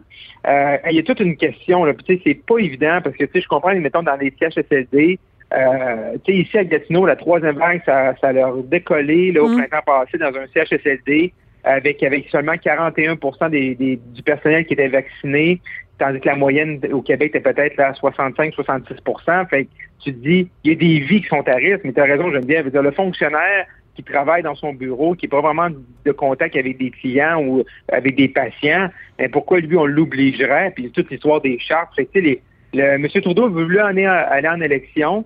Euh, on est en élection. Maintenant, ça lui a donné des réponses aux questions des journalistes. Bien, on va voir parce qu'il y a carrément deux approches euh, au provincial et au fédéral. Elle, sur la vaccination, sur cette note qui met Trudeau dans l'embarras. Ben oui, c'est sûr que ça met Justin Trudeau dans l'embarras parce qu'effectivement, là, on voit que euh, tout n'est pas attaché. Donc, euh, ça, c'était le risque d'annoncer ça mm. juste avant de lancer euh, la campagne. Puis, comme il est au gouvernement, ben, on s'imagine que lui, ben, il avait accès là, à la santé publique, aux fonctionnaires pour pouvoir présenter quelque chose de très concret. Mais en même temps, c'est sûr que le fonctionnaire, dans son cubicule, euh, il n'est pas nécessairement la personne qui va mettre les autres en danger. Mais c'est aussi un signal de la part du gouvernement de dire là, la pandémie, c'est un travail collectif et on doit tous participer à l'effort de masse et à l'effort collectif. Puis tu sais, il y a des entreprises, par exemple, aux États-Unis, comme Facebook, Google et tout ça, qui ont dit, nous, on va rendre la vaccination obligatoire parce que c'est un signal qu'on donne que c'est comme ça qu'on va s'en sortir, puis que c'est pas une petite minorité qui elle peut faire à sa tête et faire ce qu'elle mm. veut. Puis donc dans le secteur de la santé, ben ça, ça m'apparaît encore plus clair. Tu sais, c'est sûr que je suis d'accord avec Marc-André quand tu dis euh, oui, le, personnel de la santé, tu sais, quand on était là, au cœur de la crise, tu sais, on pouvait difficilement s'en priver.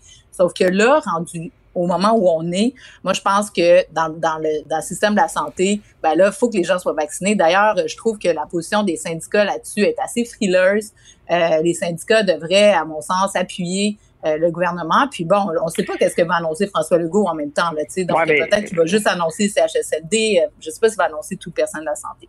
Vas-y, Marc-André. Ah, mais je suis pas sûr. Moi, je suis pas sûr, aussi que, que présentement, il y a quand même je, suis d'accord aussi que tous les gens dans, la santé devraient être vaccinés, puis doublement vaccinés, puis les gens qui, prennent soin de, de, nos aînés, puis les plus vulnérables. Ça, je suis d'accord avec toi, mais je pense pas présentement on a un trop plein, puis on a trop d'infirmières, puis on a trop de médecins, puis on a trop de, de, préposés bénéficiaires. Oui, mais Marc-André, je je t'interromps, je m'excuse là, mais, mais moi j'ai un problème avec l'obligation vaccinale en général. je trouve que c'est par l'éducation qu'on enjoint les gens à, y aller. Je trouve, je trouve que c'est un terrain glissant. Je trouve aussi qu'il y a un enjeu au niveau des normes euh, du travail. Mais j'apportais cet argument-là ce matin justement à Benoît Je me disais, est-ce qu'on peut se permettre de perdre du monde? Puis il m'a répondu, puis c'est vrai, les gens sont pas indépendants de fortune. Les les gens ont besoin de travailler. Donc, est-ce qu'on perdrait des infirmiers, des infirmières, des préposés si on les obligeait à se faire vacciner? Je suis pas certaine de ça. Exactement, je suis pas certaine. Puis en même temps, là, c'est un cercle tout ça, parce que tu sais, les gens, là, s'ils travaillent dans le secteur de la santé, ben sont beaucoup plus, euh, tu sais, c'est beaucoup plus propice à attraper le virus. Puis bon, euh, ces gens-là sont, sont dans la société aussi, donc tu sais, ils ont des compagnons, compagnes de vie, ils ont des enfants. Donc là, il y a des enfants possiblement qui peuvent être contaminés. On va amener ça dans mm. les écoles. Donc tu sais, tout ça est interrelié. C'est pour ça qu'on doit tous se faire vacciner. Donc euh, mm-hmm. qu'on travaille dans un secteur vraiment à risque comme celui de la santé, puis qu'on ne soit pas encore vacciné. Puis moi, ce qui me préoccupe davantage, c'est que là, la moyenne euh, québécoise, c'est 80% d'une dose, 90% de deux doses. Sauf qu'on parle pas de statistiques, puis là, j'espère que le gouvernement va en parler tout à l'heure qu'est-ce qui se passe à Montréal, qu'est-ce qui se passe à Laval, parce qu'on sait qu'il y a des secteurs, c'est dans Montréal-Nord, dans Saint-Michel, il y a des poches où des gens, bon, résistent encore, et donc mm. oui, il faut faire de, de, l'éducation. Mm. Euh, Geneviève, tu as vraiment raison, c'est ça la, clé, ultimement. Ben oui, mais à un moment donné, si ça marche pas, ça fait un an et demi quand ben, c'est ça. compris après un an et demi, là. T'es une infirmière, tu sais, je une infirmière, tu travailles dans le domaine de la santé, tu as vu des gens mourir de la COVID, tu as vu les complications de la COVID. Ben, ben c'est ça. Fait que je me demande, euh, on verra qu'est-ce qui sera annoncé. Euh, sous euh, les coups de 15 heures par le gouvernement. Legault, je veux qu'on se parle euh, de l'Afghanistan, évidemment, la situation euh, qui nous touche, qui touche aussi beaucoup les femmes là-bas, Elsie. Ben oui, en Afghanistan, c'est sûr que là, je, ne sais pas, tu sais, c'est sûr que j'étais plus jeune il y a 20 ans, là, mais il me semble que cette fois-ci, là, quand on regarde qu'est-ce qui se passe, ça nous frappe aux yeux, là, tu sais, les femmes, les enfants, les gens hier, là, accrochés à des avions, c'est, je veux dire, c'est vraiment épouvantable. Puis, euh, tu sais, Joe Biden qui continue la ligne dure à dire que bon, tu sais, il faut sortir de là, c'est une guerre qui nous appartient pas, tu sais, c'est la plus grande guerre que les États-Unis ont fait. Donc, euh, on se retrouve collectivement, puis le Canada, puis c'est la même chose en Europe, tu sais, l'Allemagne, la France euh, se retrouvent dans la même situation où des ressortissants sont, sont, sont restés là-bas hmm. parce que personne s'attendait à ce que ça soit aussi rapide. Maintenant, est-ce que ça plombe la campagne de Justin Trudeau? Ben, c'est certain que Justin Trudeau se serait passé de cette crise-là, d'autant plus que hier, l'incertitude de son ministre Garneau, euh, qui était pas capable de dire si elle reconnaît ou pas les talibans. on a vu que attends, gestion de crise 101, il est sorti Trudeau là, il, y a, quelques minutes pour dire que non, non, non, non, non, on va pas les reconnaître. Mais ça volait pas haut, là, les propos de Marc Garneau. Là, j'ai comparé presque à ceux tenus, euh, Marc-André, par Vladimir Poutine, là, c'est-à-dire la position de la Russie par rapport aux talibans, c'était de dire ben, on verra comment ils se comportent avant de voir si on reconnaît le régime. C'est un peu ça qu'a dit Marc Garneau. Oui, non, non, Marc Garneau, hier, là, c'était, là, je sais pas, il était où, peut-être, il, il arrivait de poser des pancartes. C'est ça le problème. Hein. Quand tu sur une campagne, ça brasse, on a malheureusement nos, nos amis en Haïti que ça va pas très bien. Il y a des feux de forêt en Colombie-Britannique. Mm. L'Afghanistan, ça brasse. Là, là, fait que là, M. Trudeau se retrouve en campagne, il retard à ces événements parce qu'il y a des briefings. C'est normal que le premier ministre encore en fonction. Là, Marc Garneau arrive avec ça. Là, puis là, ce matin, M. Trudeau nous dit on n'a pas de plan. Mais c'est même pas qu'on a, on devrait- c'est pas qu'on a pas de plan. C'est que non, on va jamais les reconnaître. Il me semble que ça, serait- ça devrait être facile à dire. Euh, le NPD Ouais. l'ont dit, les conservateurs l'ont dit. À un moment donné, il faut que tu dises non. Il y a pas, pas, même M. Trudeau un matin, je trouvais que c'était encore faible. C'est non, il y en a, on ne va jamais les reconnaître. On peut Elsie. pas reconnaître ces gens-là. Mais Trudeau, mais Trudeau a été plus ferme aujourd'hui. Mais moi, je me suis demandé si Marc Garneau, tu sais, parce que là, il faut qu'il fasse sortir les ressortissants canadiens. Donc, je me suis demandé, coudon, c'est-tu comme un signe de faiblesse à savoir que, bon, s'il monte, il y a encore un peu, euh, les talibans vont laisser sortir les Canadiens? C'est la seule ex- explication que je vois. Ouais, je pense parce qu'effectivement, ça n'a pas de bon sens euh, de pouvoir reconnaître euh, ça. Mais bon, euh, tu sais, reste que Trudeau a quand même fermé la boîte de verre euh, tout de suite ce matin. Là. Je pense que là-dessus, c'est assez clair. Puis Erin O'Toole, mais ça, c'est intéressant de voir euh, tu sais, le, le chef conservateur, parce qu'on sait, là, c'est quelqu'un qui a été dans l'armée, un militaire. Euh, dans le fond, il peut avoir un certain leadership sur cette question-là. Est-ce Mm. qu'il va l'utiliser? Parce que c'est un couteau à double tranchant. Tu sais, on sait que les Canadiens, les Québécois, là, tu sais, la guerre, l'armée, on n'aime pas trop ça. Fait que, tu sais, si on voit le général O'Toole, entre guillemets, non, est-ce que ça va plaire? Je ne sais Mm. pas. C'est vraiment là, ça doit être un casse-tête pour les stratèges Non, conservateurs. c'est intéressant. C'est intéressant le point que tu amènes, Elsie, parce que des fois, tu sais, le, le style un peu plus euh, caporal, là, au commandant, des fois, sais, dans la vie de tous les jours, peut-être que ça sert pas un politicien. Mais là, on est dans une crise euh, où les images, tu sais, les images, là, tu regardes ça, il n'y a pas de mots. Tu les gens qui courent sur le tarmac, les gens qui, des gens qui sautent sur les avions, ils, ve- tu sais, puis on, on- Non, c'est des images, euh. C'est des images qui sont qui vont devenir ben, qui sont déjà historiques. C'est c'est quand même euh, Oui. incroyable de dire que ça Comme fait à peine place 24 heures. Tiananmen, Ben exactement. Puis ça a quand même euh, ces images-là font le tour du monde, suscitent des réactions. Puis malgré tout ça, Joe Biden qui continue à dire que c'était une bonne chose de, re- de, re- de- retirer euh, ses troupes en Afghanistan. Non, il était faible hier. M. Biden était très faible. C'est-à-dire, tu sais, s'il veut- Si, les- si le peuple afghan ne veut pas faire, c'est pas notre guerre. Mais tu sais, on est quand même allé là. On est là depuis Euh, 20 on a ans. Quand même pour, tu sais, on est allé là depuis plusieurs années. Oui. On leur a fait comme un peu tu sais, des, des- des promesses d'une démocratie. Puis là, on retire tout le monde, puis on est surpris que les talibans reprennent le contrôle. Tu sais, Puis il y, a- il y a des témoignages qui, qui crèvent le cœur qu'on voit dernier- depuis Mm. 24 heures. C'est des, des parents qui disent Moi, mon gars est allé se battre, puis il a perdu sa vie. Il a perdu sa vie pourquoi? Parce qu'on a, on a laissé les, talibans- les talibans venir. Je dis, ça, ça brise le cœur. comme quoi, c'est ça, puis comme quoi la politique extérieure internationale peut avoir des gros impacts sur la politique interne. Donc, euh, tant aux États-Unis que l'eau se retrouve un peu sur la sellette parce que c'est un conflit qu'on maîtrise pas, mais les citoyens du pays, notamment les militaires, ceux qui ont participé, ben, se retrouvent finalement au point zéro. Puis c'est un peu ça aussi, là, tu sais, l'argent investi, le nombre de vies, ah, tu sais, c'est, c'est complètement fou, là, quand tu y penses, puis on est toujours zéro. Ah, ça, c'est, en tout cas. Ben, en tout cas, vraiment mal. moi, j'aurais aimé ça entendre notre premier ministre euh, être plus ferme sur cet enjeu-là, notamment ce qui a trait aux talibans. Ça, euh, moi aussi, je trouve qu'il a fait preuve d'une grande mollesse, Marc-André. Hey, merci à vous deux, Elsie, Marc-André. On vous retrouve demain. Je vous rappelle euh, qu'au coup de 15 heures, il y aura un point de presse. Christian Dubé, Horacio Arruda, euh, Monsieur Legault pour nous parler justement de ce fameux passeport vaccinal et de l'obligation possiblement de vacciner le personnel de la santé. On a hâte. À demain. À demain. Le, le commentaire de Luc La Liberté, une vision américaine, pas comme les autres. Salut, Luc.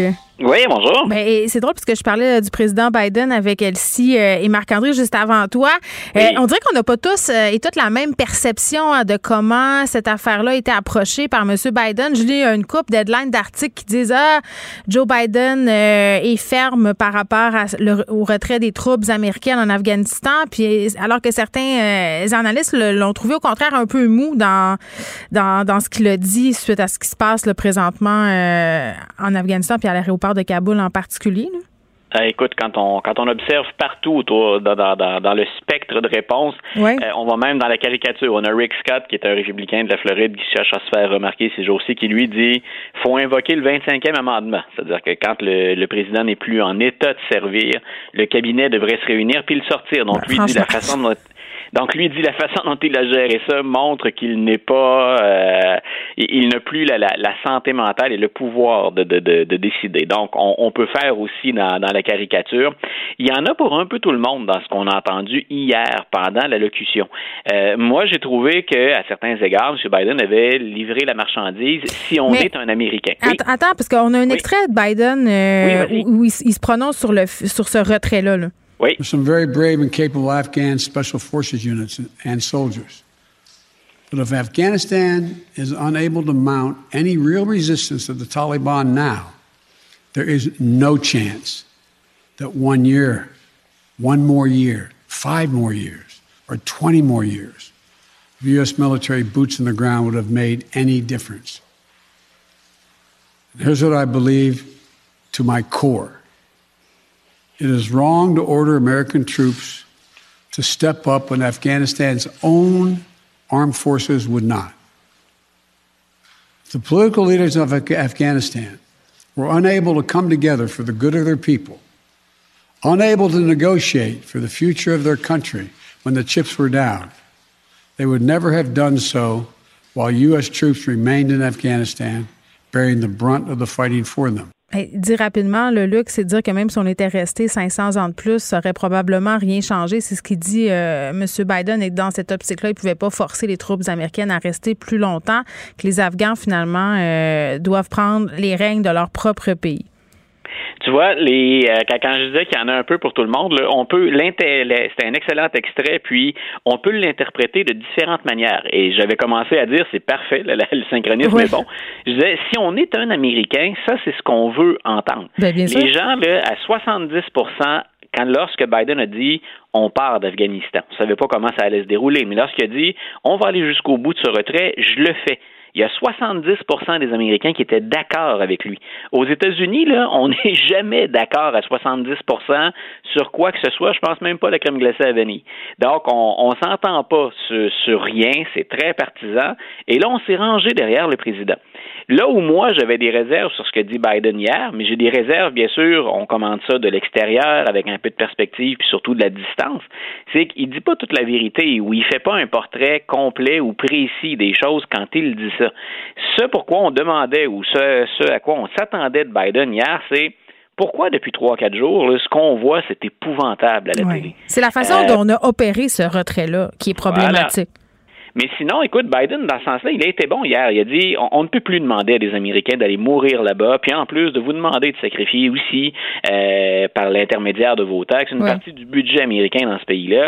Puis il dit rappelez-vous qu'on a accompli une partie de notre mission là-bas qui était de repousser hein, le, le, le, terrorisme, de d'éloigner Al-Qaïda. Puis, euh, ben, il a un peu raison dans les faits. Il n'y a pas eu d'attaque terroriste contre les États-Unis, ce qui fait que ben, cette partie-là du travail, elle était accomplie. Je disais là où il s'est désengagé hier très rapidement. En anglais, on dit throw under the bus. Il a lancé sous l'autobus à peu près tout le monde.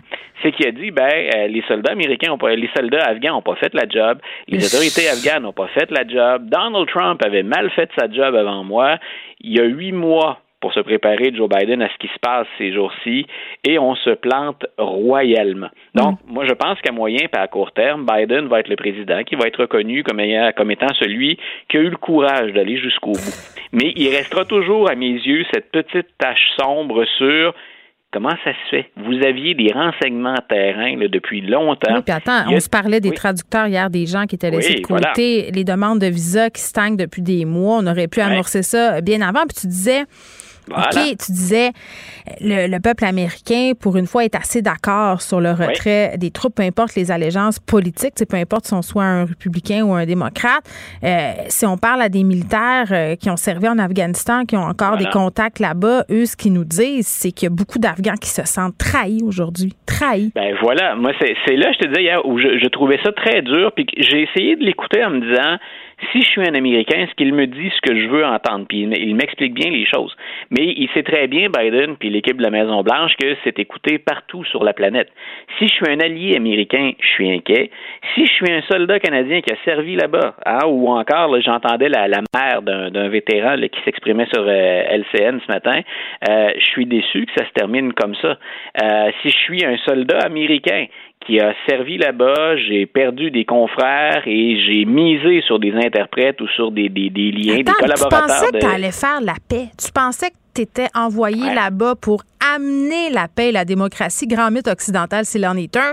Mettons que la pilule à matin, elle doit être difficile à avaler. Hein? Si tu as perdu des amis. Et, si je suis si je suis un Afghan un allié des États-Unis, mais à l'étranger, on s'éloigne même des soldats américains eux-mêmes, mais je ne peux pas faire autrement que d'avaler de travers ou encore d'être complètement dégoûté. Donc, euh, Biden a dit hier, on ne fait pas de nation building. On n'allait pas là construire une nation puis mettre en place la démocratie. C'est quand même ce que vous avez fait depuis 2001 après avoir délogé les talibans. Ben oui, c'est ce qu'on nous sert comme argument pour maintenir cette guerre-là qui a coûté des gonzillions de dollars euh, aux Américains. C'est ce qu'on leur sert comme, comme message depuis le début. C'est le, le spin. C'est ça. Donc euh, là, c'est un peu drôle aujourd'hui qu'on dise que c'était pas ça finalement puis qu'ils ont juste à se prendre en main. Ben voilà. C'est pour ça que je dis en anglais, c'est souvent l'expression consacrée, to throw, throw someone under the bus. Euh, mais c'est ce qu'il a fait hier. Il a largué tous les autres. Puis, du bout des lèvres, il a dit, moi, c'est vrai, c'est allé plus rapidement les, les talibans que ce qu'on imaginait. On le savait que les talibans progressaient très vite. On le savait que les talibans étaient très forts sur le terrain. Bon, on, revient du côté des États-Unis. On va se parler de Chris Como, animateur célébrissime, euh, célébrissime pardon, de CNN, euh, qui est revenu sur l'affaire euh, qui touche son frère Andrew Como. Ben, ben, il l'a fait parce que hier, il revenait de vacances. Donc, c'était la première fois depuis mm. le départ de son, euh, depuis que son frère a annoncé son départ, qu'il revenait en ondes. Et Chris Cuomo, il a été controversé pour deux choses depuis euh, un an, un an et demi. D'abord, avec la COVID, tout le monde ou à peu près qui écoute un peu CNN ou qui écoute les, les, les informations aux États-Unis se rappelle de ces discussions que Chris Cuomo, qui est un animateur vedette, qui pendant un temps a été l'animateur qui obtenait les plus fortes codes d'écoute sur CNN, euh, il recevait son frère régulièrement et les deux hommes sont des frères. Euh, Andrew, le gouverneur, est beaucoup plus âgé. Donc, il y avait quelque chose de sympathique à les voir se, se, se, taquiner, puis à jouer un peu, puis à se brasser comme des frères le font. Mais il y avait aussi un malaise dans le fait que jamais pendant ces entrevues-là, le gouverneur et l'animateur n'entraient en conflit ou qu'il y avait de questions plus difficiles. Donc, ah, il était complaisant, c'est ça. Voilà, exactement. Donc, ce qu'on dénonçait, c'était la complaisance de Chris. On disait, dans tout ce qui est personnel à CNN, est-ce qu'on était obligé de laisser Chris là pour interroger son frère? On a joué le côté, ce qu'on appelle en anglais le human interest, hein, le côté humain. On a mis ça de l'avant, mais il y avait un malaise très, très évident à ce que les deux fassent la promotion un de l'autre.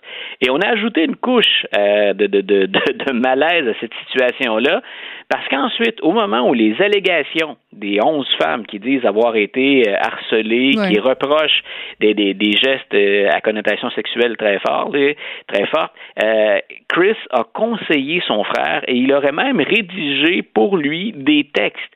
Donc, comment résister à ces charges-là et comment dénigrer ou atténuer finalement la, la, la force des, des accusations? Donc, encore là, Chris hier, c'est à ça qu'il, c'est de ça dont il parlait. Il a dit, écoutez, je reste un frère. Oui, mais pas n'importe quel frère. C'était un peu naïf. J'ai trouvé ça un peu gros hier que de dire, ben oui, c'est mon frère, j'allais pas l'abandonner. Donc, je lui ai donné des, conseils, incluant le ben, conseil ben, de partir quand il le fait. C'est surtout, euh, le côté humain de tout ça, là, peu importe euh, les faits reprochés qui sont gravissimes par ailleurs, là, euh, le côté, ça reste un membre de ta famille, je peux très bien comprendre. Je vois mal comment quelqu'un peut refuser de l'aide à une autre personne pour euh, du soutien ou une défense, si on veut. Là, mais c'est sûr que quand t'es Chris Como, ça va se savoir. Puis ça, il aurait dû le savoir, faisant le métier qu'il fait aux ben États-Unis.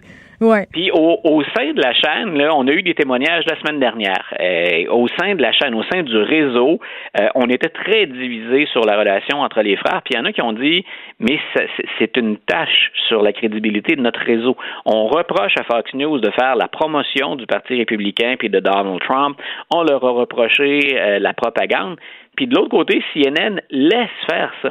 Et les dirigeants du réseau, moi, ce qui m'a étonné, c'est qu'il n'y a même pas une tape sur les mains, une tape sur les doigts pour Chris Cuomo. Il revient en ondière, fait son petit discours et on reprend.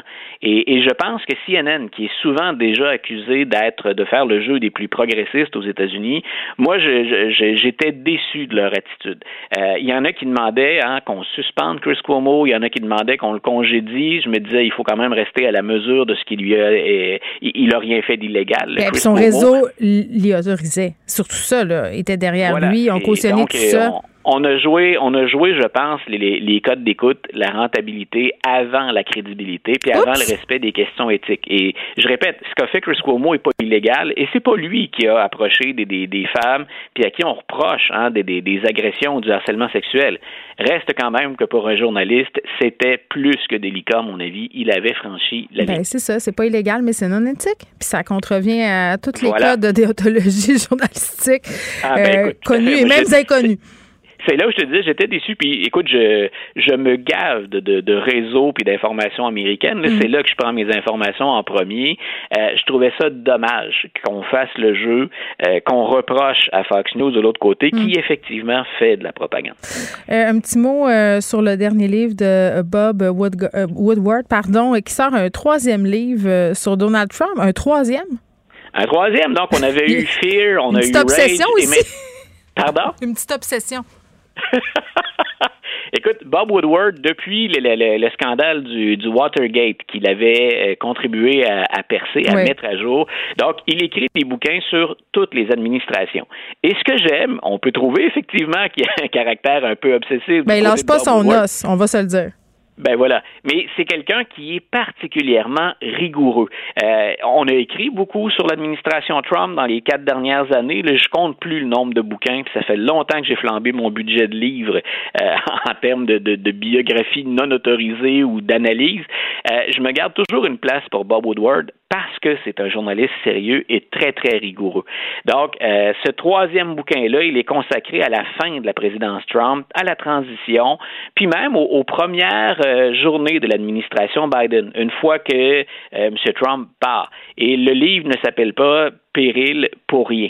Donc, il semble qu'on va ajouter à la quantité d'informations qu'on a, dont on dispose déjà, sur à quel point Donald Trump a tenté d'exercer des pressions sur le système, même jusque tard en janvier 2021, pour rester en place.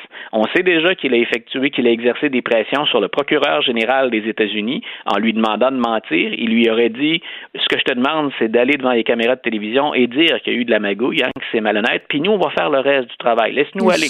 Mais, Mais est-ce que est-ce que on- est-ce que c'est le livre? vraiment- Est-ce que Oui, pardon, pardon, je m'excuse. Est-ce que c'était est-ce que c'est le livre qui pourrait euh, faire tout changer, c'est-à-dire faire perdre son pouvoir euh, au sein du Parti républicain à Donald Trump, l'empêcher de se représenter? Non. Si, si Donald Trump avait eu à perdre, on- son, son pouvoir, il est en diminution, Donald Trump, mais il est encore très présent.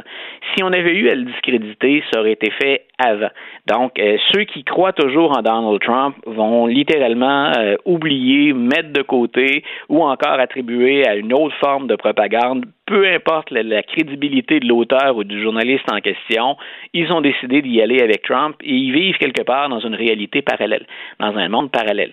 Donc, c'est même pas une réalité, c'est un monde parallèle. Mais en même temps, pour ceux qui s'intéressent aux faits, pour ceux qui veulent nourrir leur réflexion, euh, pour ceux qui s'intéressent, ne serait-ce que ça, par exemple, au système politique puis aux institutions, ben, c'est souvent l'ouvrage de Woodward que je vais privilégier devant bien d'autres en raison de ce travail-là. Il a rencontré plus de 200 personnes pour écrire le bouquin Woodward et des gens, entre autres, qui étaient au sein de l'administration ou des proches de l'administration Trump. On se retrouve euh, demain, Luc. Merci beaucoup. Pendant que votre attention est centrée sur vos urgences du matin, vos réunions d'affaires du midi, votre retour à la maison ou votre emploi du soir, celle de Desjardins Entreprises est centrée sur plus de 400 000 entreprises à toute heure du jour. Grâce à notre connaissance des secteurs d'activité et à notre accompagnement spécialisé, nous aidons les entrepreneurs à relever chaque défi pour qu'ils puissent rester centrés sur ce qui compte, le développement de leur entreprise. La Banque Q est reconnue pour faire valoir vos avoirs sans vous les prendre. Mais quand vous pensez à votre premier compte bancaire, tu sais, dans le temps à l'école, vous faisiez vos dépôts avec vos scènes dans la petite enveloppe. Hmm, C'était bien beau. Mais avec le temps, à ce compte-là vous a coûté des milliers de dollars en frais, puis vous ne faites pas une scène d'intérêt. Avec la Banque Q, vous obtenez des intérêts élevés et aucun frais sur vos services bancaires courants. Autrement dit, ça fait pas mal plus de scènes dans votre enveloppe, ça. Banque Q. Faites valoir vos avoirs. Visitez banqueq.ca pour en savoir plus. Geneviève Peterson. Rebelle dans l'âme, elle dénonce l'injustice et revendique le changement. Cube Radio. Cube Radio. En direct à LCN. 14h30, c'est le moment d'aller retrouver notre collègue Geneviève Peterson dans nos studios de Cube Radio. Salut Geneviève. Bonjour Julie. Nous sommes à 30 minutes de ce point de presse du premier ministre François Legault. On parle de la rentrée scolaire, on parle du variant Delta, de la quatrième vague. Non, mais on était-tu naïf en mars 2020, Geneviève? Bien, on était euh, naïfs ou moins bien informés. Puis, je sais pas pour toi, Ouais. Moi, la rentrée scolaire, c'est la semaine prochaine, Julie. Je veux tellement pas y penser. Je suis dans le déni. J'ai même pas acheté les effets scolaires Ah oui? de mes enfants encore. Pour vrai, euh, ben parce que j'ai OK. pas le goût. Euh, parce que justement, je ne suis plus naïve. Je sais comment ça se passe. Puis Ouais. euh, on a vite oublié, là. Hier, on me rappelait, et je vous jure, je l'avais oublié, que la rentrée scolaire précédente s'est produite sans masque. Pense-y, là, quand on, y, quand on y songe un peu, c'est complètement farfelu alors qu'on était en pleine montée Mhm. d'une autre vague. Là, c'est ce qui se passe. C'est sûr que le variant Delta, parce que c'est ça qui a tout changé. Moi, euh, j'approche pas cette rentrée scolaire-là comme j'approchais euh, la précédente où je me disais, ah, mais ça va être correct. On nous a dit que ça allait être correct. On nous a dit que les choses étaient prises en main. Je pense qu'on a vu l'hiver passé qu'il y avait bien des choses euh, qui étaient problématiques, dont la ventilation. Ça semble pas euh, tellement en voie d'être réglé tant que ça. Là, on Non, va en pas réglé du tout. Non, non, là, on va en cabaner du monde.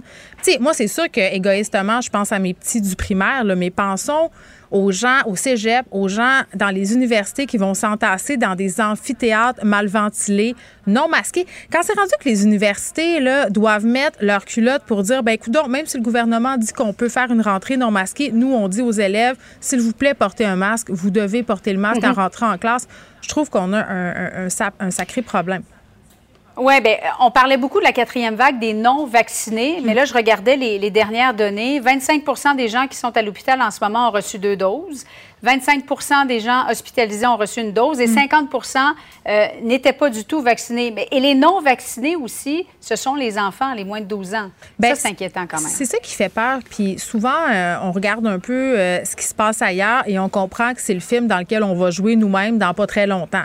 Puis moi, si je regarde ce qui se passe du côté de la Floride, euh, État Ouais. américain où ils ont vraiment, tu sais, on le voit là, il y a des États américains en ce moment où ça recommence à être un problème, où les systèmes euh, hospitaliers ont, commen- ont recommencé à être engorgés, Euh, ils n'ont pas fait attention, puis on voit des parents. Moi, c'est ça qui me fait le plus capoter en ce moment, des parents sur les médias sociaux, notamment en Floride, qui disent, ben moi la rentrée là, je sais pas qu'est-ce qu'on va faire, j'ai peur pour mon enfant. On a vu qu'il y a des enfants qui sont hospitalisés à cause du variant Delta, et pendant ce temps-là, force est d'admettre que mes deux enfants de 6 et 11 ans vont faire leur entrée sans aucune vaccination. Puis, il faut faire attention, là. Il faut donner de façon sécuritaire des vaccins aux enfants. On est moins tolérant au risque, là, quand ce qui a trait aux enfants, puis c'est bien normal. Mais à un moment donné, tu dis entre un enfant de 11 puis un enfant de 12, c'est quoi la différence? Je sais qu'il faut tracer la ligne, mais moi, je sais pas pour toi, mais moi, j'ai hâte que la vaccination soit sécuritaire puis homologuée pour les enfants, qu'on puisse les envoyer avec Ouais. ce petit risque-là de moins au moins, parce que là, Mais est-ce que toi, par exemple, tu obligerais tes enfants du primaire, secondaire à porter le masque en tout temps? Ben là, Même dans la euh, classe? Je pense que honnêtement, on peut vivre avec le fait d'avoir des enfants non masqués assis en classe pendant qu'il fait beau, pendant qu'on peut ouvrir un peu les Les fenêtres. fenêtres sont ouvertes, ouais. Là, on dirait que je suis plus à l'aise de me dire que mon enfant va être masqué euh, ou non, pardon, va être non masqué assis dans sa classe. Dans les déplacements, dans les aires communes, là, je trouve que c'est logique de conserver le masque. Mais à partir du moment où l'hiver euh, va être à nos portes, qu'il va falloir fermer les fenêtres, puis je le sais, là, ça, ça me tente tellement pas, là, mais je pense que ça serait mieux qu'on le refasse porter. Puis je pense que nous-mêmes, en milieu de travail, Mhm. on devrait aussi le porter. Tu sais, ça- le masque, je pense, est là pour rester encore quelques temps, n'en déplaise à certaines personnes. C'est quand même une des barrières qu'on a contre la transmission par voie aérienne. Puis l'hiver, ben on le sait ce que ça fait l'hiver dernier. Pourquoi cet hiver-là serait différent du précédent? C'est sûr que non. Puis c'est vrai, tu dis j'ai perdu ma naïveté. Là, moi, je- on le sait vers quoi on s'en va. Là. Donc si on le sait, on peut, pré- on peut mieux prévenir. Moi, c'est ce que je me dis. Là. Euh, on est quand même à 73% de Québécois qui ont reçu deux doses, mais avec le variant Delta, effectivement, qui est plus euh, dommageable, plus contagieux. Pas dommageable, mais contagieux. Euh, il faudrait atteindre 95, voire même 100 là. C'est ce que me disait tout à l'heure euh, le, le célèbre docteur François Marquis à l'hôpital Maisonneuve-Rosemont. Alors, quelles sont tes attentes en terminant à l'endroit du point de presse qui s'en vient à Geneviève?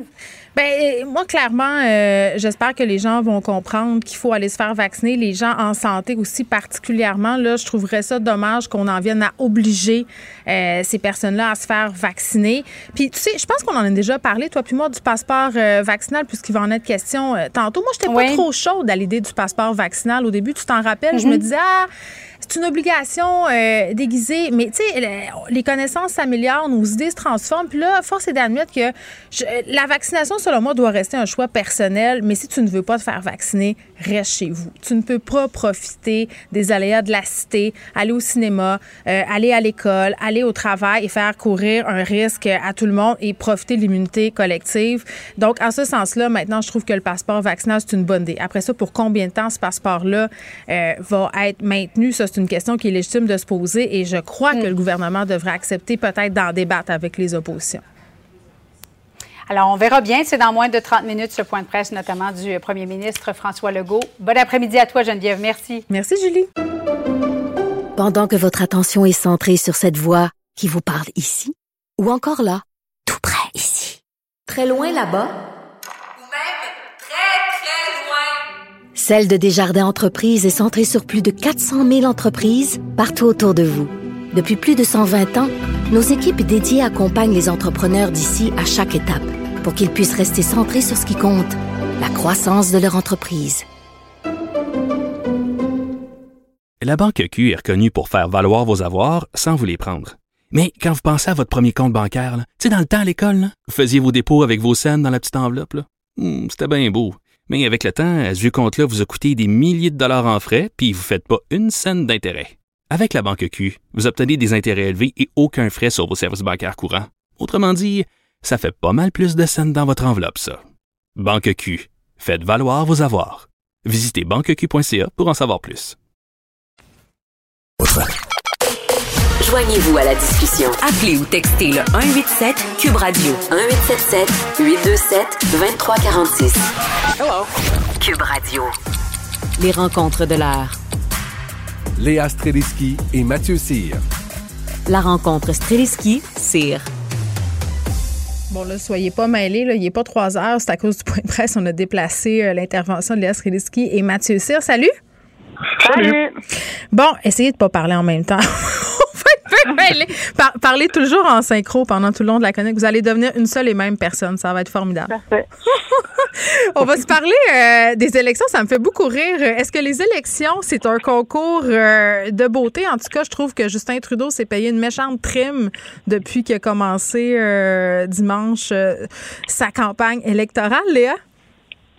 Oui, ben moi, c'est surtout Erin O'Toole, en fait, où est-ce que j'ai un peu craché mon eau quand je l'ai vu, parce que... euh, ben non, mais il a lancé son fameux plan, euh, et je dois dire que de manière marketing et de communication, c'est pas... tu sais, C'est, c'est pas mauvais, c'est-à-dire qu'il a fait une espèce de page couverture, comme si c'était un magazine. Il a l'air un peu d'être sur le cover de la couverture du Sport Illustrated. Et il affiche quelque chose qui est assez surprenant chez les conservateurs, qui, on se le cachera pas, sont généralement un peu plus pudiques, un peu plus euh, Stephen Harper. Là.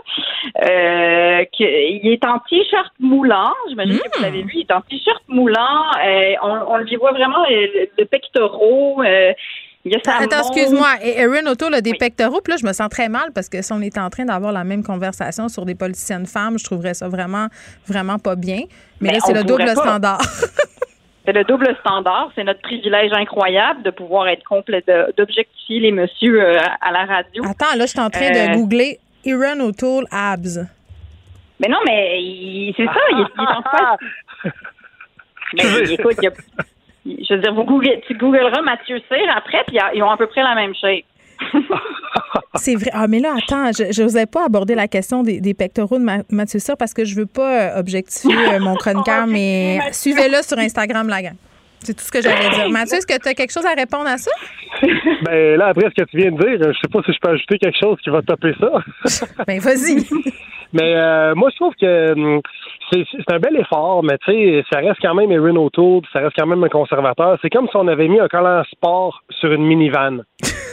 Fait que, euh, je Un trouve volant que- gainé de cuir sur une minivan. Oui, c'est ça. ça. Puis, mais je comprends qu'il veuille y aller là parce que tu sais, Justin Trudeau a l'air d'un prince de Disney, puis Jack Mixing, euh, on s'entend qu'il enlève son turban, c'est Aquaman.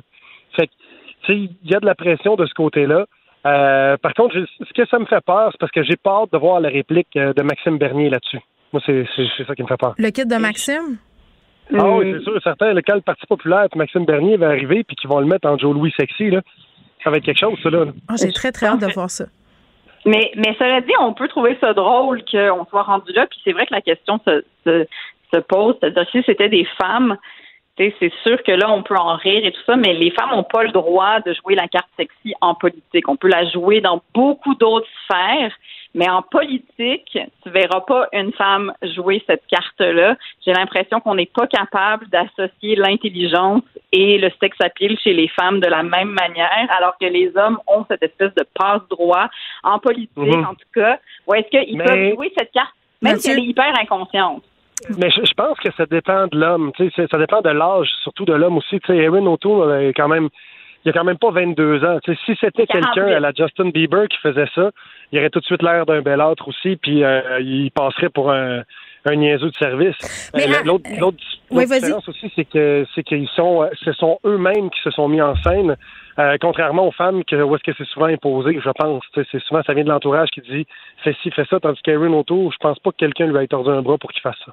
Oui, puis en même temps, euh, euh, je trouve ça intéressant euh, ce que vous dites, mais je suis pas certaine que je suis d'accord euh, avec toi, Léa. Certaine là, euh, que les femmes n'ont pas le droit d'être sexy en politique, mais je pense que la beauté physique, souvent en politique, ça nuit. Mais en même temps, c'est une arme à double tranchant, c'est-à-dire que ça aide à se faire aimer d'un certain public, mais au niveau de la crédibilité, regarde comment on attaque Justin Trudeau sur son apparence physique, sur le fait justement qu'il a l'air d'un prince, sur le fait qu'il sourit toujours, qu'il a une belle coupe de cheveux. Tu sais, on parle énormément euh, du physique de Justin Trudeau, peut-être un peu moins de celui de Jack Minsing, encore que, mais j'ai l'impression que la beauté en politique est synonyme de... euh, T'es t'es un verre vide, finalement. T'as t'as comme plus a- de croûte à manger. Mais il a gagné pareil. C'est quand même notre premier ministre. mais as-tu gagné parce qu'il est beau? Parce que, tu sais, c'est ça que je te dis. J'espère, Geneviève, j'espère. Moi, j'ai voté comme ça. C'est comme si j'étais en occupation double. Moi, j'ai convenu avec Benoît Dutrisac euh, plusieurs fois que je trouvais Justin Trudeau beau juste quand je vulais. À part de ça, il me tombe ses Hey, là, c'est ma joke, Geneviève. Ça, Ben, joke. Je pense que c'est la joke à bien des gens, honnêtement. Vraiment. Parce que euh, moi, il me fait pas grand-chose à part deux jours dans le mois. Donc, voilà. Donc, mais c'est c'est une question à poser parce que Mélanie elle- c'est une fille qui est très, très belle. Puis je pense que souvent, on lui a reproché cette beauté-là. Puis on a beaucoup critiqué ses vêtements. Il y avait même un compte Instagram à un moment donné qui Oui, mais elle a, commentait. fait, elle a fait beaucoup d'erreurs, Mélanie Joly, quand elle parlait et qu'elle elle disait 140 fois de suite euh, de faire en sorte que, nous faisons en sorte que, on fait en sorte que, et puis, tu sais, le, le- verre vide, des fois aussi, c'est parce qu'il est vide. Tu sais, c'est un petit peu ce qui est arrivé avec Mélanie Joly. Même chose avec euh, Justin quand il fait des gaffes. En fait, moi, je pense que quand tu mets l'emphase sur la beauté, Ouais. tes gaffes, tes gaffes sont plus, euh, sont plus notées. Tu as moins droit à l'erreur. On te les pardonne Mais- moins. Ouais, on te les, ouais, on te les pardonne moins. Parce que, tu sais, si tu prends Barack Obama, par exemple, c'est un bel homme. là. Il paraissait super Ah, bien. Il était super en shape. Mm. Bon, on s'entend. Mhm. Puis, euh, jamais il est passé. Parce qu'il y a tellement de substances que quelque part le packaging passait un peu euh, ben après le reste. Sauf que Justin, comme dit Mathieu, c'est que tu sais souvent t'écoutes ses discours puis tu- ça sonne un peu vide, pareil. Tu. Mais en tout cas. Barack Obama a quand même dû changer sa sorte de moutarde dans ses hot dogs. Mine de rien. Parce qu'il ouais, il prenait de la moutarde. Il prenait de la moutarde French. Et euh, il prenait de la moutarde French et c'était de la moutarde de Dijon dans ses hot dogs puis ses hamburgers. Puis là, euh, il s'est fait dire par son équipe euh, de, de communication que ça avait l'air snob. Puis en plus, le nom French, il y avait un fret avec la France quand c'est arrivé. Fait qu'ils ont dit, Ouais. il faut que vous preniez d'autres sortes. Fait que là, il a pris de la moutarde Heinz euh, jaune fluo. Puis après ça, les Américains l'ont accepté.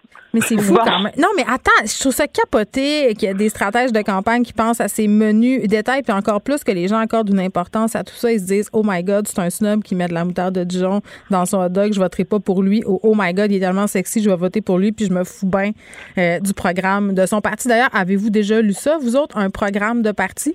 Nope. Ben, moi, je lirai le programme quand ils le respecteront. OK, OK, fair enough. Euh, on, on continue. Là, on parlera pas d'Erin O'Toole euh, en particulier. On va continuer à parler des conservateurs qui veulent payer une partie du troisième lien. Lire, ils veulent des votes dans la région de Québec. Euh, Mathieu. Vas-y, Léa. Euh, ben oui, c'est ça qui a été annoncé, c'est que clairement, il, ben, c'est pas si étonnant non plus. Là. C'est un petit peu comme la, la couverture de Aaron O'Toole, où est-ce qu'il est là avec ses muscles qui ça monte. Puis, on sait un peu qu'il il essaye d'aller chercher cette espèce de, de vieille masculinité entre guillemets. Là. Puis le, la guerre à l'auto, je pense que c'est un peu le, le- le même genre de monde qu'ils essayent d'aller chercher, puis juste de s'affirmer là-dedans. Ils veulent payer une partie du troisième lien. Pendant que votre attention est centrée sur cette voix qui vous parle ici, ou encore là, tout près ici, très loin là-bas, Ou même très, très loin. Celle de Desjardins Entreprises est centrée sur plus de 400 000 entreprises partout autour de vous. Depuis plus de 120 ans, nos équipes dédiées accompagnent les entrepreneurs d'ici à chaque étape pour qu'ils puissent rester centrés sur ce qui compte, la croissance de leur entreprise. La Banque Q est reconnue pour faire valoir vos avoirs sans vous les prendre. Mais quand vous pensez à votre premier compte bancaire, tu sais, dans le temps à l'école, vous faisiez vos dépôts avec vos scènes dans la petite enveloppe. Hmm, C'était bien beau. Mais avec le temps, ce vieux compte-là vous a coûté des milliers de dollars en frais, puis vous ne faites pas une scène d'intérêt. Avec la Banque Q, vous obtenez des intérêts élevés et aucun frais sur vos services bancaires courants. Autrement dit, ça fait pas mal plus de scènes dans votre enveloppe, ça. Banque Q, faites valoir vos avoirs. Visitez banqueq.ca pour en savoir plus. Geneviève Peterson. Une animatrice pas comme les autres. Cube Radio. Le, le commentaire de Danny Saint-Pierre, un chef pas comme les autres. Hey Danny. Allô? Tu es en présentiel. Tout le temps. J'espère qu'on va transcender le variant Delta tous les deux et qu'on va continuer euh, en présence toute Ben, la saison. J'espère. De toute façon, moi, j'ai mes deux piqûres. Ça va bien. Hey, Peut-être qu'on en aura besoin d'une troisième. Ça se peut. On est quand même un pays industrialisé. On a beaucoup de doses. On a hein? beaucoup de doses. Les doses coûtent, valent plus cher ici qu'ailleurs. Fait que je me dis, euh, fuck le COVAX, hein, comme on dit. 5,5 milliards de personnes qui ne sont toujours pas vaccinées sur la planète Terre. Puis après Ouais. ça, on pense qu'on va s'en sortir et qu'on va revenir à la normale. C'est la pensée magique, ça. Ben moi, ça me fait toujours sourire. Puis c'est surtout euh, la carotte qui est au bout du bâton, euh, puis qui s'en vient un petit peu chimérique. Puis peut-être qu'au niveau du gouvernement Legault, il pourrait commencer. En tout cas, j'ai hâte de les entendre. Là. On va entendre la- le point de presse euh, à 15 heures. J'ai hâte de les entendre sur l'obligation de se faire vacciner, de vacciner le personnel de la santé plus précisément. Mais bon, avant ça, tu voulais faire un petit retour euh, sur la situation en Afghanistan. J'imagine que tu as vu les images absolument abominables qui circulent un peu partout. Ah, c'est les images d'horreur, oui. Ben, c'est. On va en parler pendant longtemps. C'est quand même 20 ans de régime financé euh, qui s'est écroulé en moins de 20 jours. On a un président qui a fui. Euh, Puis c'est c'est près- c'est loin de nous, mais c'est près de nous quand même, tu sais. J'écoute un On balado. sent ça plus près à cause des médias sociaux aussi? C'était Ben oui. la grosse différence euh, par rapport à quand j'étais petite, puis qu'on a eu euh, la guerre en Irak, puis après ça, on a eu les attentats du 11 septembre. C'était- C'était beaucoup moins présent. On c'était partout à la télé, là. Mais Oui, il c'était y avait, pas il y avait une intensité avec des images qui, qui roulaient, mais c'était jamais comme des gens comme toi puis moi euh, qui prenaient avec leur téléphone à poche des Mais scènes d'horreur. Tu te là.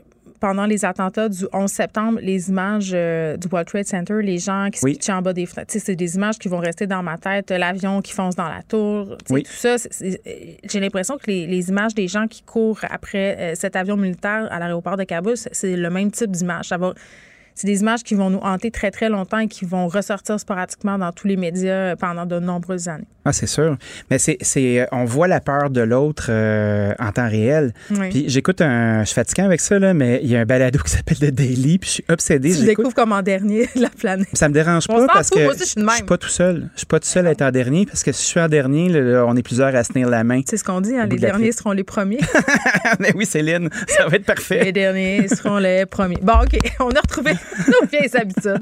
Je viens de me débloquer le cœur, là. Ça va. Fait que de Daily. Il y a une dame qui s'appelle R, qui est une opposante euh, de 33 ans. Euh, elle, se- pas évidemment son vrai nom parce que tout le monde efface leur identité numérique. Tout le monde a la chienne et ils ont raison.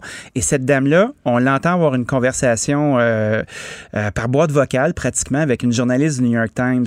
Puis on sent les taux se resserrer vers Kaboul, qui a été prise dimanche dernier. Puis on, la, on vit son intensité pendant 30 minutes. C'est des petits échanges de une minute et demie, deux minutes, puis là, il s'envoie la balle. Comme si on jouait au répondeur, toi puis moi.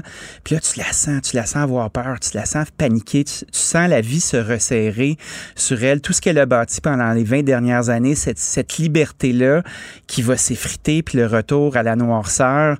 Puis j'ai eu une espèce de réflexion parce que, tu sais, cette espèce de monde-là, on l'a vu dans les yeux de Homeland. Je sais pas si t'écoutais Homeland à l'époque. Oui, euh, C'est nos Russes à nous, hein, vous pas? C'était Carrie, euh, l'agente. Oui. euh, Une agente du- de la CIA, Ouais. une operative euh, qui était bipolaire. Puis c'était fascinant parce que tu voyais un peu les dessous de ce métier-là euh, dans quelque chose qui était romancé, mais avec un rythme qui était hyper rapide. Puis, tu sais, c'était comme l'évolution de 24. Mais, mais c'est vrai, mais, mais ça entretenait quand même une certaine xénophobie. Oh, c'est un appareil euh, de propagande, on le sait, là, le Assumé. cinéma américain, les séries, euh, on a engraissé tu le disais, là, la peur euh, euh, de la- de la- des Russes, la peur de l'accident militaire, de l'attaque euh, nucléaire et tout ça. Là, nos nouveaux Russes, maintenant, dans les films. Pendant que votre attention est centrée sur cette voix qui vous parle ici, ou encore là, tout près ici, très loin là-bas, Celle de Desjardins Entreprises est centrée sur plus de 400 000 entreprises partout autour de vous. Depuis plus de 120 ans, nos équipes dédiées accompagnent les entrepreneurs d'ici à chaque étape pour qu'ils puissent rester centrés sur ce qui compte, la croissance de leur entreprise. La Banque Q est reconnue pour faire valoir vos avoirs sans vous les prendre. Mais quand vous pensez à votre premier compte bancaire, tu sais, dans le temps à l'école, vous faisiez vos dépôts avec vos scènes dans la petite enveloppe. Hmm, C'était bien beau. Mais avec le temps, ce vieux compte-là vous a coûté des milliers de dollars en frais, puis vous ne faites pas une scène d'intérêt. Avec la Banque Q, vous obtenez des intérêts élevés et aucun frais sur vos services bancaires courants. Autrement dit, ça fait pas mal plus de scènes dans votre enveloppe, ça. Banque Q, faites valoir vos avoirs.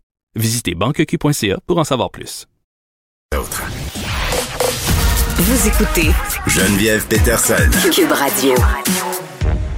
J'ai décidé de garder mon ami euh, Danny Saint-Pierre avec moi en attendant euh, ce point de presse de François Legault. J'aime ça, on va être comme euh, deux bonnes femmes. On- Toujours rêvé d'être une bonne femme. Mais t'es ma bonne femme. Ouais. Euh, petit rappel que François. Tricote, là. tricote ton fleur. Ouais. Non, tricote-toi un masque contre le variant Delta. Euh, François Legault qui a annulé sa tournée régionale pour se concentrer justement sur la gestion de la quatrième vague. Là, on est devant une hausse des cas. Puis je comprends qu'aujourd'hui, on va sortir Arruda qui est en vacances, euh, qui, re- qui vient juste de revenir. est en vacances? Oui, il vient juste de revenir. Où est-ce que ça va en vacances, un Horatio, tu penses? Je ne sais pas. La dernière fois qu'il est allé, ça s'est pas bien passé. C'était-tu dans un congrès? En tout cas, je sais pas trop, mais c'était c'était vraiment euh, dans l'ère covidienne. Donc, ça commençait. Là. Oui. Il avait été critiqué pour ça. Là. Il est critiqué pour son retour tardif, étant donné la situation. Mais Horacio Arruda, je pense que rendu là, il comprend qu'il est toujours critiqué. Fait euh, il va être là avec Christian Dubé, euh, Nathalie Roy aussi, la ministre de la Culture, parce qu'il y aura des annonces euh, sur le passeport vaccinant. Il y a un téléphone à poche à Horatio. Même s'il est en vacances, là, il dirige quand même une équipe de plusieurs personnes compétentes à l'année. La, dans la définition de vacances, tu sais, c'est- continuer à travailler. Il me semble que ça marche pas. Ben, en même temps, tu sais, tu peux quand même être en demi-vacances. Mais il y a une pandémie, donc euh, je pense qu'on aurait pu. euh, Avoir notre ratio pour ça? ben, je pense que ces gens-là ont droit à des vacances puis qui ont plus que besoin de repos. Là, je pense qu'ils ont mangé beaucoup de poulet frit dans des chambres d'hôtel pendant un an. Je sais pas si t'as remarqué, là, mais ils sont tous devenus très, très blêmes. Là. Plus ça avançait, plus ils étaient cernés, plus ils étaient blêmes. C'est sûr. Un Euh, peu de spray tan, des fois. Mais moi, ce que j'ai hâte de voir, c'est ce qui va être dit, euh, un, sur le passeport vaccinal. Oui, on va un peu savoir comment ça va se goupiller. Et puis, dans la culture, ça va avoir quand même un impact notoire. Là. Les salles de cinéma, les salles de spectacle. La prévente, les on- abonnements. on a- oui, on a plein d'amis artistes. Puis, tu le sais, moi, je n'étais pas chaude chaude au passeport vaccinal au départ. Là, je me dis, OK, tu sais, OK, je- je maintiens encore que la vaccination, c'est un libre choix. Moi, j'ai bien de la misère à dire aux gens, on va te rentrer une aiguille dans le bras contre ton gré, puis ça va être ça si tu veux travailler et tout ça. Par contre, Hmm. si tu veux avoir accès aux privilèges de la cité, Oui. tu dois être vacciné. Tout à fait. Tu comprends la nuance? Donc, parfait, vaccine-toi pas, mon beau chum. Reste à la maison. Reste chez vous, scolarise tes enfants à la maison. Ben oui, vis, euh, vis la vie que tu veux. Oui. Puis en même temps, si on dit tu as besoin de ta preuve de vaccination pour rentrer à l'épicerie, ben c'est l'équivalent d'une obligation. En tout cas, j'ai Ben, C'est un peu voir- passif-agressif, disons Ben, ça j'ai comme ça. ben, j'ai de voir où- jusqu'où on va aller aujourd'hui parce que je trouve que le gouvernement Legault, j'en- j'en jasais tantôt avec Vincent Dessereau, a quand même bien suivi les étapes. Oui. Tu y a- on a dit, ah, il devrait sévir plus vite. On devrait obliger les gens. Pourquoi pas le passeport maintenant? Mais parce que c'était pas le temps. Je pense qu'on voulait, puis Christian Dubé l'a bien dit euh, pendant l'été, donner la chance aux gens d'y aller, là, de se faire vacciner. Oui, parce que tu es toujours mieux de, de- que ce soit sur ton temps à toi. Mettons que tu Toujours mieux d'y aller de décides. ton plein gré, là. Parce que formenter l'opposition, là, puis on le voit avec, euh, avec notre ami M. Duhem, là, on en a parlé à quand même plusieurs reprises, là, le, le euh, Ça s'appellerait pas notre ami, mais OK. le PCQ, là, tu sais, le, le Parti des coucous du Québec. Là. Fait que là, tu sais, sous la même enseigne, là, on se craint ensemble. On va, euh, on va tous être ensemble dans le non. Et on va se balader dans les rues avec des étoiles de David. Attends, mais ça, ça va beaucoup trop loin. Eh ben, c'est incroyable. Le point de Godwin à chaque jour. Non, mais toute analogie avec la Shoah, avec ce qui se passe en. Afghanistan en ce moment, euh, je pense que c'est très, très, très déplacé, en fait. Ben on va se slacker la dictature sanitaire un peu. Là, je pense qu'on a attendu bien longtemps, qu'on a été même plutôt mollasson à certains Très égards. mollasson. Euh, ça va commencer très, très bientôt. Moi, j'aurais bien aimé aussi entendre le le ministre de l'Éducation. J'espère qu'ils vont le sortir euh, la semaine prochaine pour nous parler de la rentrée. On va au point Oui, il est au nettoyeur, là. Monsieur Legault, à vous la parole. Bonjour tout le monde, ça me fait plaisir de vous revoir ici dans ces lieux, même si on s'est beaucoup revu au marché il y a euh, quelques jours dans cette tournée que je devais faire, puis je vais euh, vous en reparler. Mais euh, écoutez, j'espère d'abord que les Québécois ont pris aussi un peu de vacances au cours des dernières semaines. Je comprends aussi que l'été n'est pas fini. on a eu du beau temps la semaine dernière et les Québécois n'ont pas le goût d'entendre parler de la pandémie, mais euh, le virus prend pas de vacances. Et euh, malheureusement, on voit une situation, surtout avec le variant Delta, euh, ce qui arrive, c'est que surtout chez les personnes qui sont pas vaccinées, le variant est beaucoup plus contagieux. Puis quand on l'attrape, les chances d'aller à l'hôpital sont plus élevées. Donc, on se retrouve dans une situation où on ne peut pas euh, être différent de tout ce qui se passe ailleurs dans le monde. Si vous regardez un peu la situation aux États-Unis ou dans la plupart des, pays en Europe, si on fait une règle de trois, c'est comme si au Québec, on, aurait euh, plus de 1000 cas, 1000 nouveaux cas par jour. On est rendu à 400. Donc, euh, on est passé de 50, 60 il y a quelques semaines à 400. Donc, euh, moins d'augmentation qu'aux États-Unis puis euh, en Europe. Sauf que hier soir, avec euh, Christian puis le docteur Houda, on a eu une rencontre par Teams avec les gens de l'INSPQ. Et il y a une unanimité qu'on doit s'attendre dans les prochaines semaines qu'il va y avoir une augmentation des cas et aussi des hospitalisations. Pour l'instant, les hospitalisations, sont passés de 60 à 80 quelques, euh, mais euh, les experts nous disent qu'on doit s'attendre à avoir une augmentation dans les prochaines semaines. Donc, il faut se le dire. Même s'il fait encore chaud, même si on est l'été, la situation est inquiétante, puis on doit prendre des mesures. Évidemment, euh, je veux répéter, parce que les chiffres sont très clairs, puis les gens de l'INSPQ nous l'ont montré, la santé publique aussi. Euh, euh, on peut le regarder de plusieurs façons, mais ce qu'on voit, c'est que les personnes qui sont pas vaccinées, c'est la majorité des gens qui se retrouvent avec le virus, puis qui se retrouvent à l'hôpital. Donc, on est vraiment avec un vaccin ou des vaccins qui fonctionnent bien, les vaccins, on, a pu démontrer au Québec, puis à peu près partout dans le monde, que ça réduit les risques d'avoir la COVID. Puis si on, jamais on a la COVID, ça réduit les risques d'avoir des conséquences graves qui nous amènent à une hospitalisation. Donc, euh, je reviens sur la vaccination. On est rendu à 85 euh, des Québécois qui ont accepté d'avoir au moins une dose. Ça, ça veut dire qu'il y a quand même une forte adhésion, de 85% euh, de tous les Québécois de 12 ans et plus. C'est quand même extraordinaire.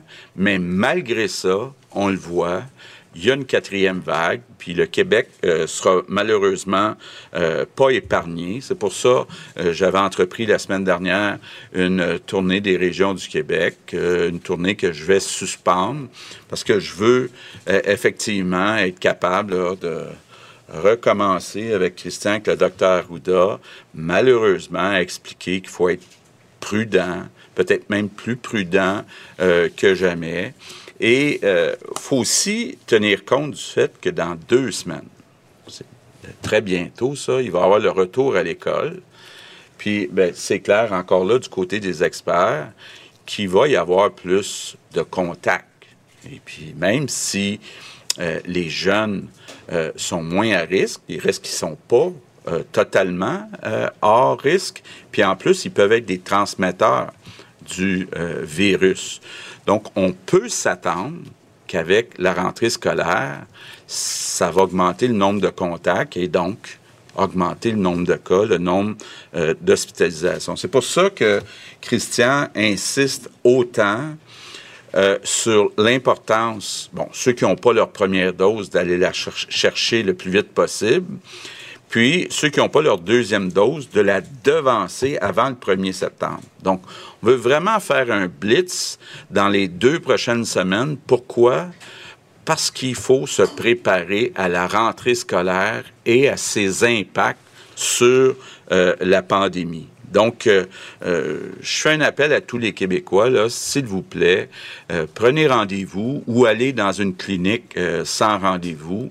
Il y a des vaccins disponibles, il y a du personnel de, disponible. Si jamais il y en a qui sont inquiets, qui ont peur des effets secondaires, ben dites-vous là, c'est très clair, c'est pas mal plus risqué euh, d'attraper la COVID que euh, d'avoir des effets secondaires suite à la vaccination. Donc euh, ça c'est très clair. Donc allez vous faire vacciner pour trois raisons. D'abord pour vous-même parce que personne n'est à l'abri de conséquences graves. Deuxièmement, ben, pour vos proches, par solidarité avec les gens que vous rencontrez dans votre vie de tous les jours. Puis troisièmement, troisième raison, bien, pour épargner notre réseau de la santé.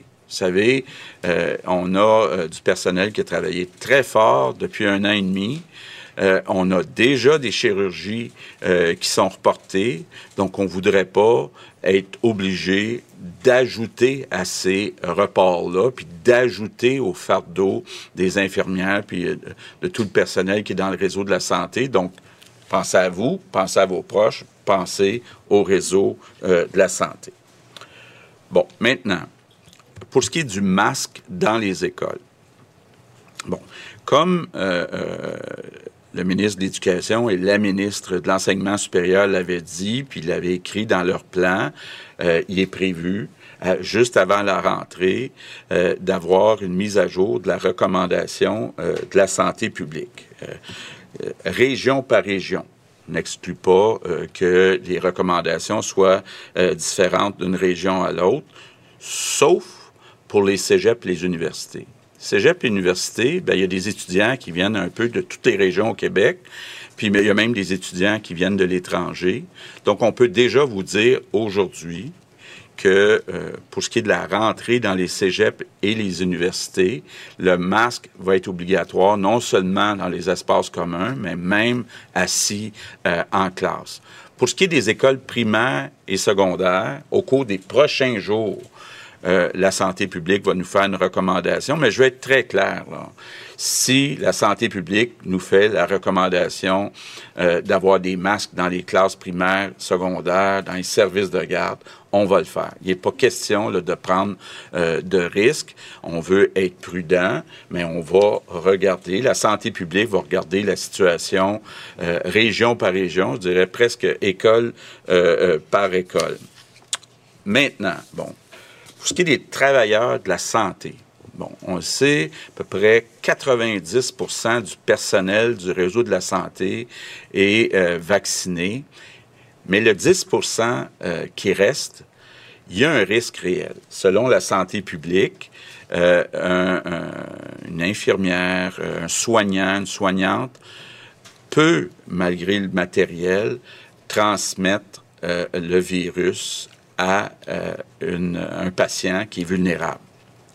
Et euh, je comprends là, que c'est une décision qui n'est pas facile, mais on va rendre euh, la vaccination obligatoire pour le personnel de la santé seulement. Donc, ce que ça veut dire, c'est que les enseignants, les autres employés du gouvernement du Québec, des réseaux du gouvernement du Québec, pour l'instant, on n'a pas l'intention de rendre le masque obligatoire. C'est pas une décision, je vous avoue, qui est facile. Euh, c'est une des raisons là euh, pourquoi euh, je reviens à Québec. on a, contrairement au passeport vaccinal, on touche à deux choses en rendant la vaccination obligatoire pour le personnel de la santé. On touche à l'intégrité physique.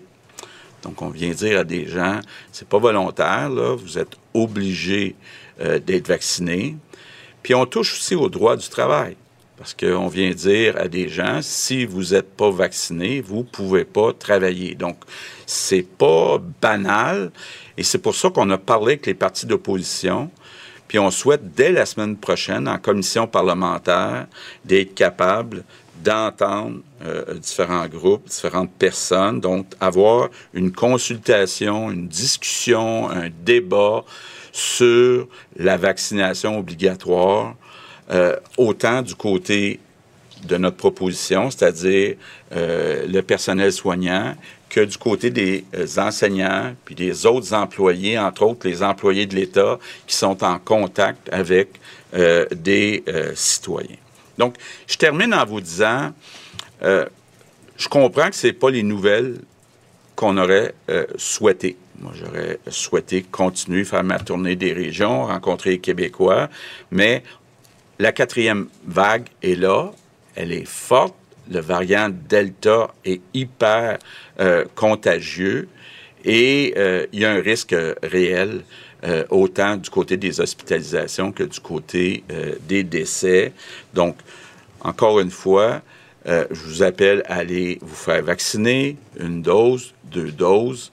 Si vous connaissez des gens qui ont peur, ne souhaitent pas, euh, se faire vacciner, ben, je vous invite à essayer avec eux euh, de rencontrer une infirmière, un médecin, un pharmacien, un expert et d'être capable de répondre à leurs questions, à leurs euh, inquiétudes. Donc, je veux quand même rassurer en terminant les Québécois. Moi, je suis convaincu déjà que 85% des Québécois aient choisi d'aller chercher au moins une dose c'est un geste qui protège euh, euh, en grande partie ces 85% euh, de la population. évidemment, on souhaite que le 85% augmente et on souhaite évidemment qu'il y ait le moins de conséquences possibles. Puis moi, je suis convaincu qu'on est capable ensemble de passer à travers cette quatrième vague comme on l'a bien fait, entre autres, pour la deuxième et la troisième vague. Donc, je vous remercie pour votre support. Je vous remercie pour votre collaboration. Good afternoon, everyone. Bon, évidemment, c'est pas les nouvelles euh, auxquelles on s'attendait, mais en même temps, on s'y attendait un peu, Danny. c'est ce que j'ai envie de te dire. Oui, mais je le trouve très. Euh, il y a un bon ton. Il... Ben, il a le ton de François Legault, là. il est débonnaire, euh, il est relax, il sait que c'est par là qu'on s'en va, puis il nous accompagne là-dedans en nous tenant par la main comme un bon monsieur. C'est ça son, son spin, puis ça fonctionne très bien. Euh, vraiment, il a mis l'emphase sur la réduction des risques. On était vaccinés, on a 85% des Québécois qui ont eu au moins une dose. Je pense qu'une des raisons pour laquelle il y a un ton encore assez relax, c'est qu'on sait qu'à cause des vacances d'été, les gens ont peut-être été plus lax au niveau de la deuxième dose, là, se disent, bon, ben, tu sais, quand ça va recommencer, je vais aller me faire vacciner. On a notre deux semaines, là. Ben, je pense que oui. Tu sais, un petit deux semaines de jeu. préavis. Je pense que les chiffres, en tout cas, j'espère qu'ils vont augmenter au niveau euh, de la vaccination dans les deux prochaines semaines. La bonne nouvelle, j'en parlais tantôt, les masques dans les écoles. Moi, ben je disais, ça n'a aucun sens que dans les universités, les cégeps, les élèves se pointent pas masqués. Là, on se dit non, on fera euh, porter le masque et on aura des discussions régulières avec la santé publique pour le primaire, euh, le secondaire. Et l'excellente nouvelle aussi, c'est qu'on va parler de la vaccination obligatoire pour le service de, pour les gens qui travaillent en santé avec les oppositions. Ben oui, c'est de concerter l'opposition. On sait que c'était un reproche qui était euh, fait au gouvernement Legault, donc ça sera dès la semaine prochaine à savoir si on va effectivement obliger le personnel de la santé à se faire vacciner, ce qui est quand même euh, tout comme le couvre-feu, une mesure qui vient un peu euh, à l'encontre, un des normes du travail, de l'éthique, des droits humains, mais c'est des circonstances particulières. Geneviève Peterson. Une animatrice pas comme les autres. Cube Radio. On est avec Anaïs euh, Gertin-Lacroix. Salut Anaïs. Allô Geneviève. Bon, encore des questions concernant l'utilisation du passeport euh, vaccinal en culture. Là, moi, j'ai pas eu le temps de me rendre euh, à Nathalie Roy, mais ils reviendront assurément aussi dans l'émission de Mario Dumont. Exactement. Puis écoute, on n'a pas beaucoup de détails. Hein. Là, je te dirais, au niveau bon cinéma, on sait qu'il va y avoir euh, le passeport vaccinal, même son cloche pour euh, les arénas, les petites salles de spectacle. Mais là, pour les musées, Geneviève, euh, musée entre autres, bibliothèque, pas de passeport vaccinal, c'est plus facile, j'imagine, garder sa distanciation sociale. Mais c'est au niveau aussi des festivals. Je ne sais pas toi si au mois de septembre aussi tu avais l'intention de sortir de la maison, mais tu sais, moi je rappelle à tout le monde que cet été, il y a eu évidemment des événements ici et là, mais là vraiment c'est le 1er septembre hein, que ça va entrer en vigueur, ce fameux passeport vaccinal-là. Et depuis que ça a été annoncé, les billets ont vraiment chuté, là, les ventes de billets pour les nombreux festivals, et je t'en nomme rapidement des gros. Là. Le Festival Festival de musique émergente, c'est en septembre. L'île Sonic, c'est en septembre. Oshiaga, c'est en septembre. Le Festival euh, international de jazz, c'est en septembre. Les Francopholies de Montréal, c'est en septembre. On attend une vingtaine d'événements, juste le premier, le, le, le la fête du travail. C'est vraiment ce long festival souvent qui marque la fin de l'été. Donc là, d'avoir le passeport vaccinal, on fait plus d'argent, on en faisait déjà pas. Mais c'est bizarre. Tu penses que les gens euh, qui, fréquentent les festivals sont anti-vaccins? Je, comprends ben, pas. Je la comprends pas moi non plus, honnêtement. Moi, ça me rassure à la limite, là, s'il y a de quoi de savoir que je vais dans un festival puis que euh, tout le monde autour de moi va être vacciné, mais ça semble pas le cas. On a déjà, c'est ça, remarqué une baisse vraiment des ventes de billets. Puis là, on veut avoir, évidemment, on demande au gouvernement aussi là euh, d'avoir des pertes, de pouvoir compenser justement ces, ces pertes de revenus-là. bibliothèque bibliothèque, toi, passeport vaccinal, tant qu'à le faire, est-ce qu'on le fait partout? Tu sais, c'est ça aussi. mais moi, je pense honnêtement, puis je sais que ça plaira pas euh, à plein de gens que je dis ça, mais je crois que si tu vas de l'avant avec le passeport vaccinal, c'est dans tous les lieux publics dans le sens où, peut-être pas à l'épicerie, parce qu'à l'épicerie, je veux dire, à un moment donné, tu peux pas empêcher les gens de manger. Mais si tu veux aller à SAQ, si tu veux aller à la ronde, si tu veux aller au cinéma, voir un spectacle, dans un festival, au musée, tu dois montrer patte blanche. Tu ne peux pas profiter de l'immunité collective parce que toi, ça te tente pas d'aller faire ton devoir citoyen. Donc, j'ai bien de la misère à me dire que dans les bibliothèques, on pourra euh, aller là sans montrer justement cette preuve-là et qu'on pourra qu'on pourra pas y aller au cinéma. C'est pour moi c'est la distanciation elle a été organisée Anaïs dans tous les lieux là, dans tous les lieux il faut faire ben la distanciation sociale. Puis encore dans un festival. Moi cet été j'ai un peu capoté là, j'étais allée à Arbrasca une fois.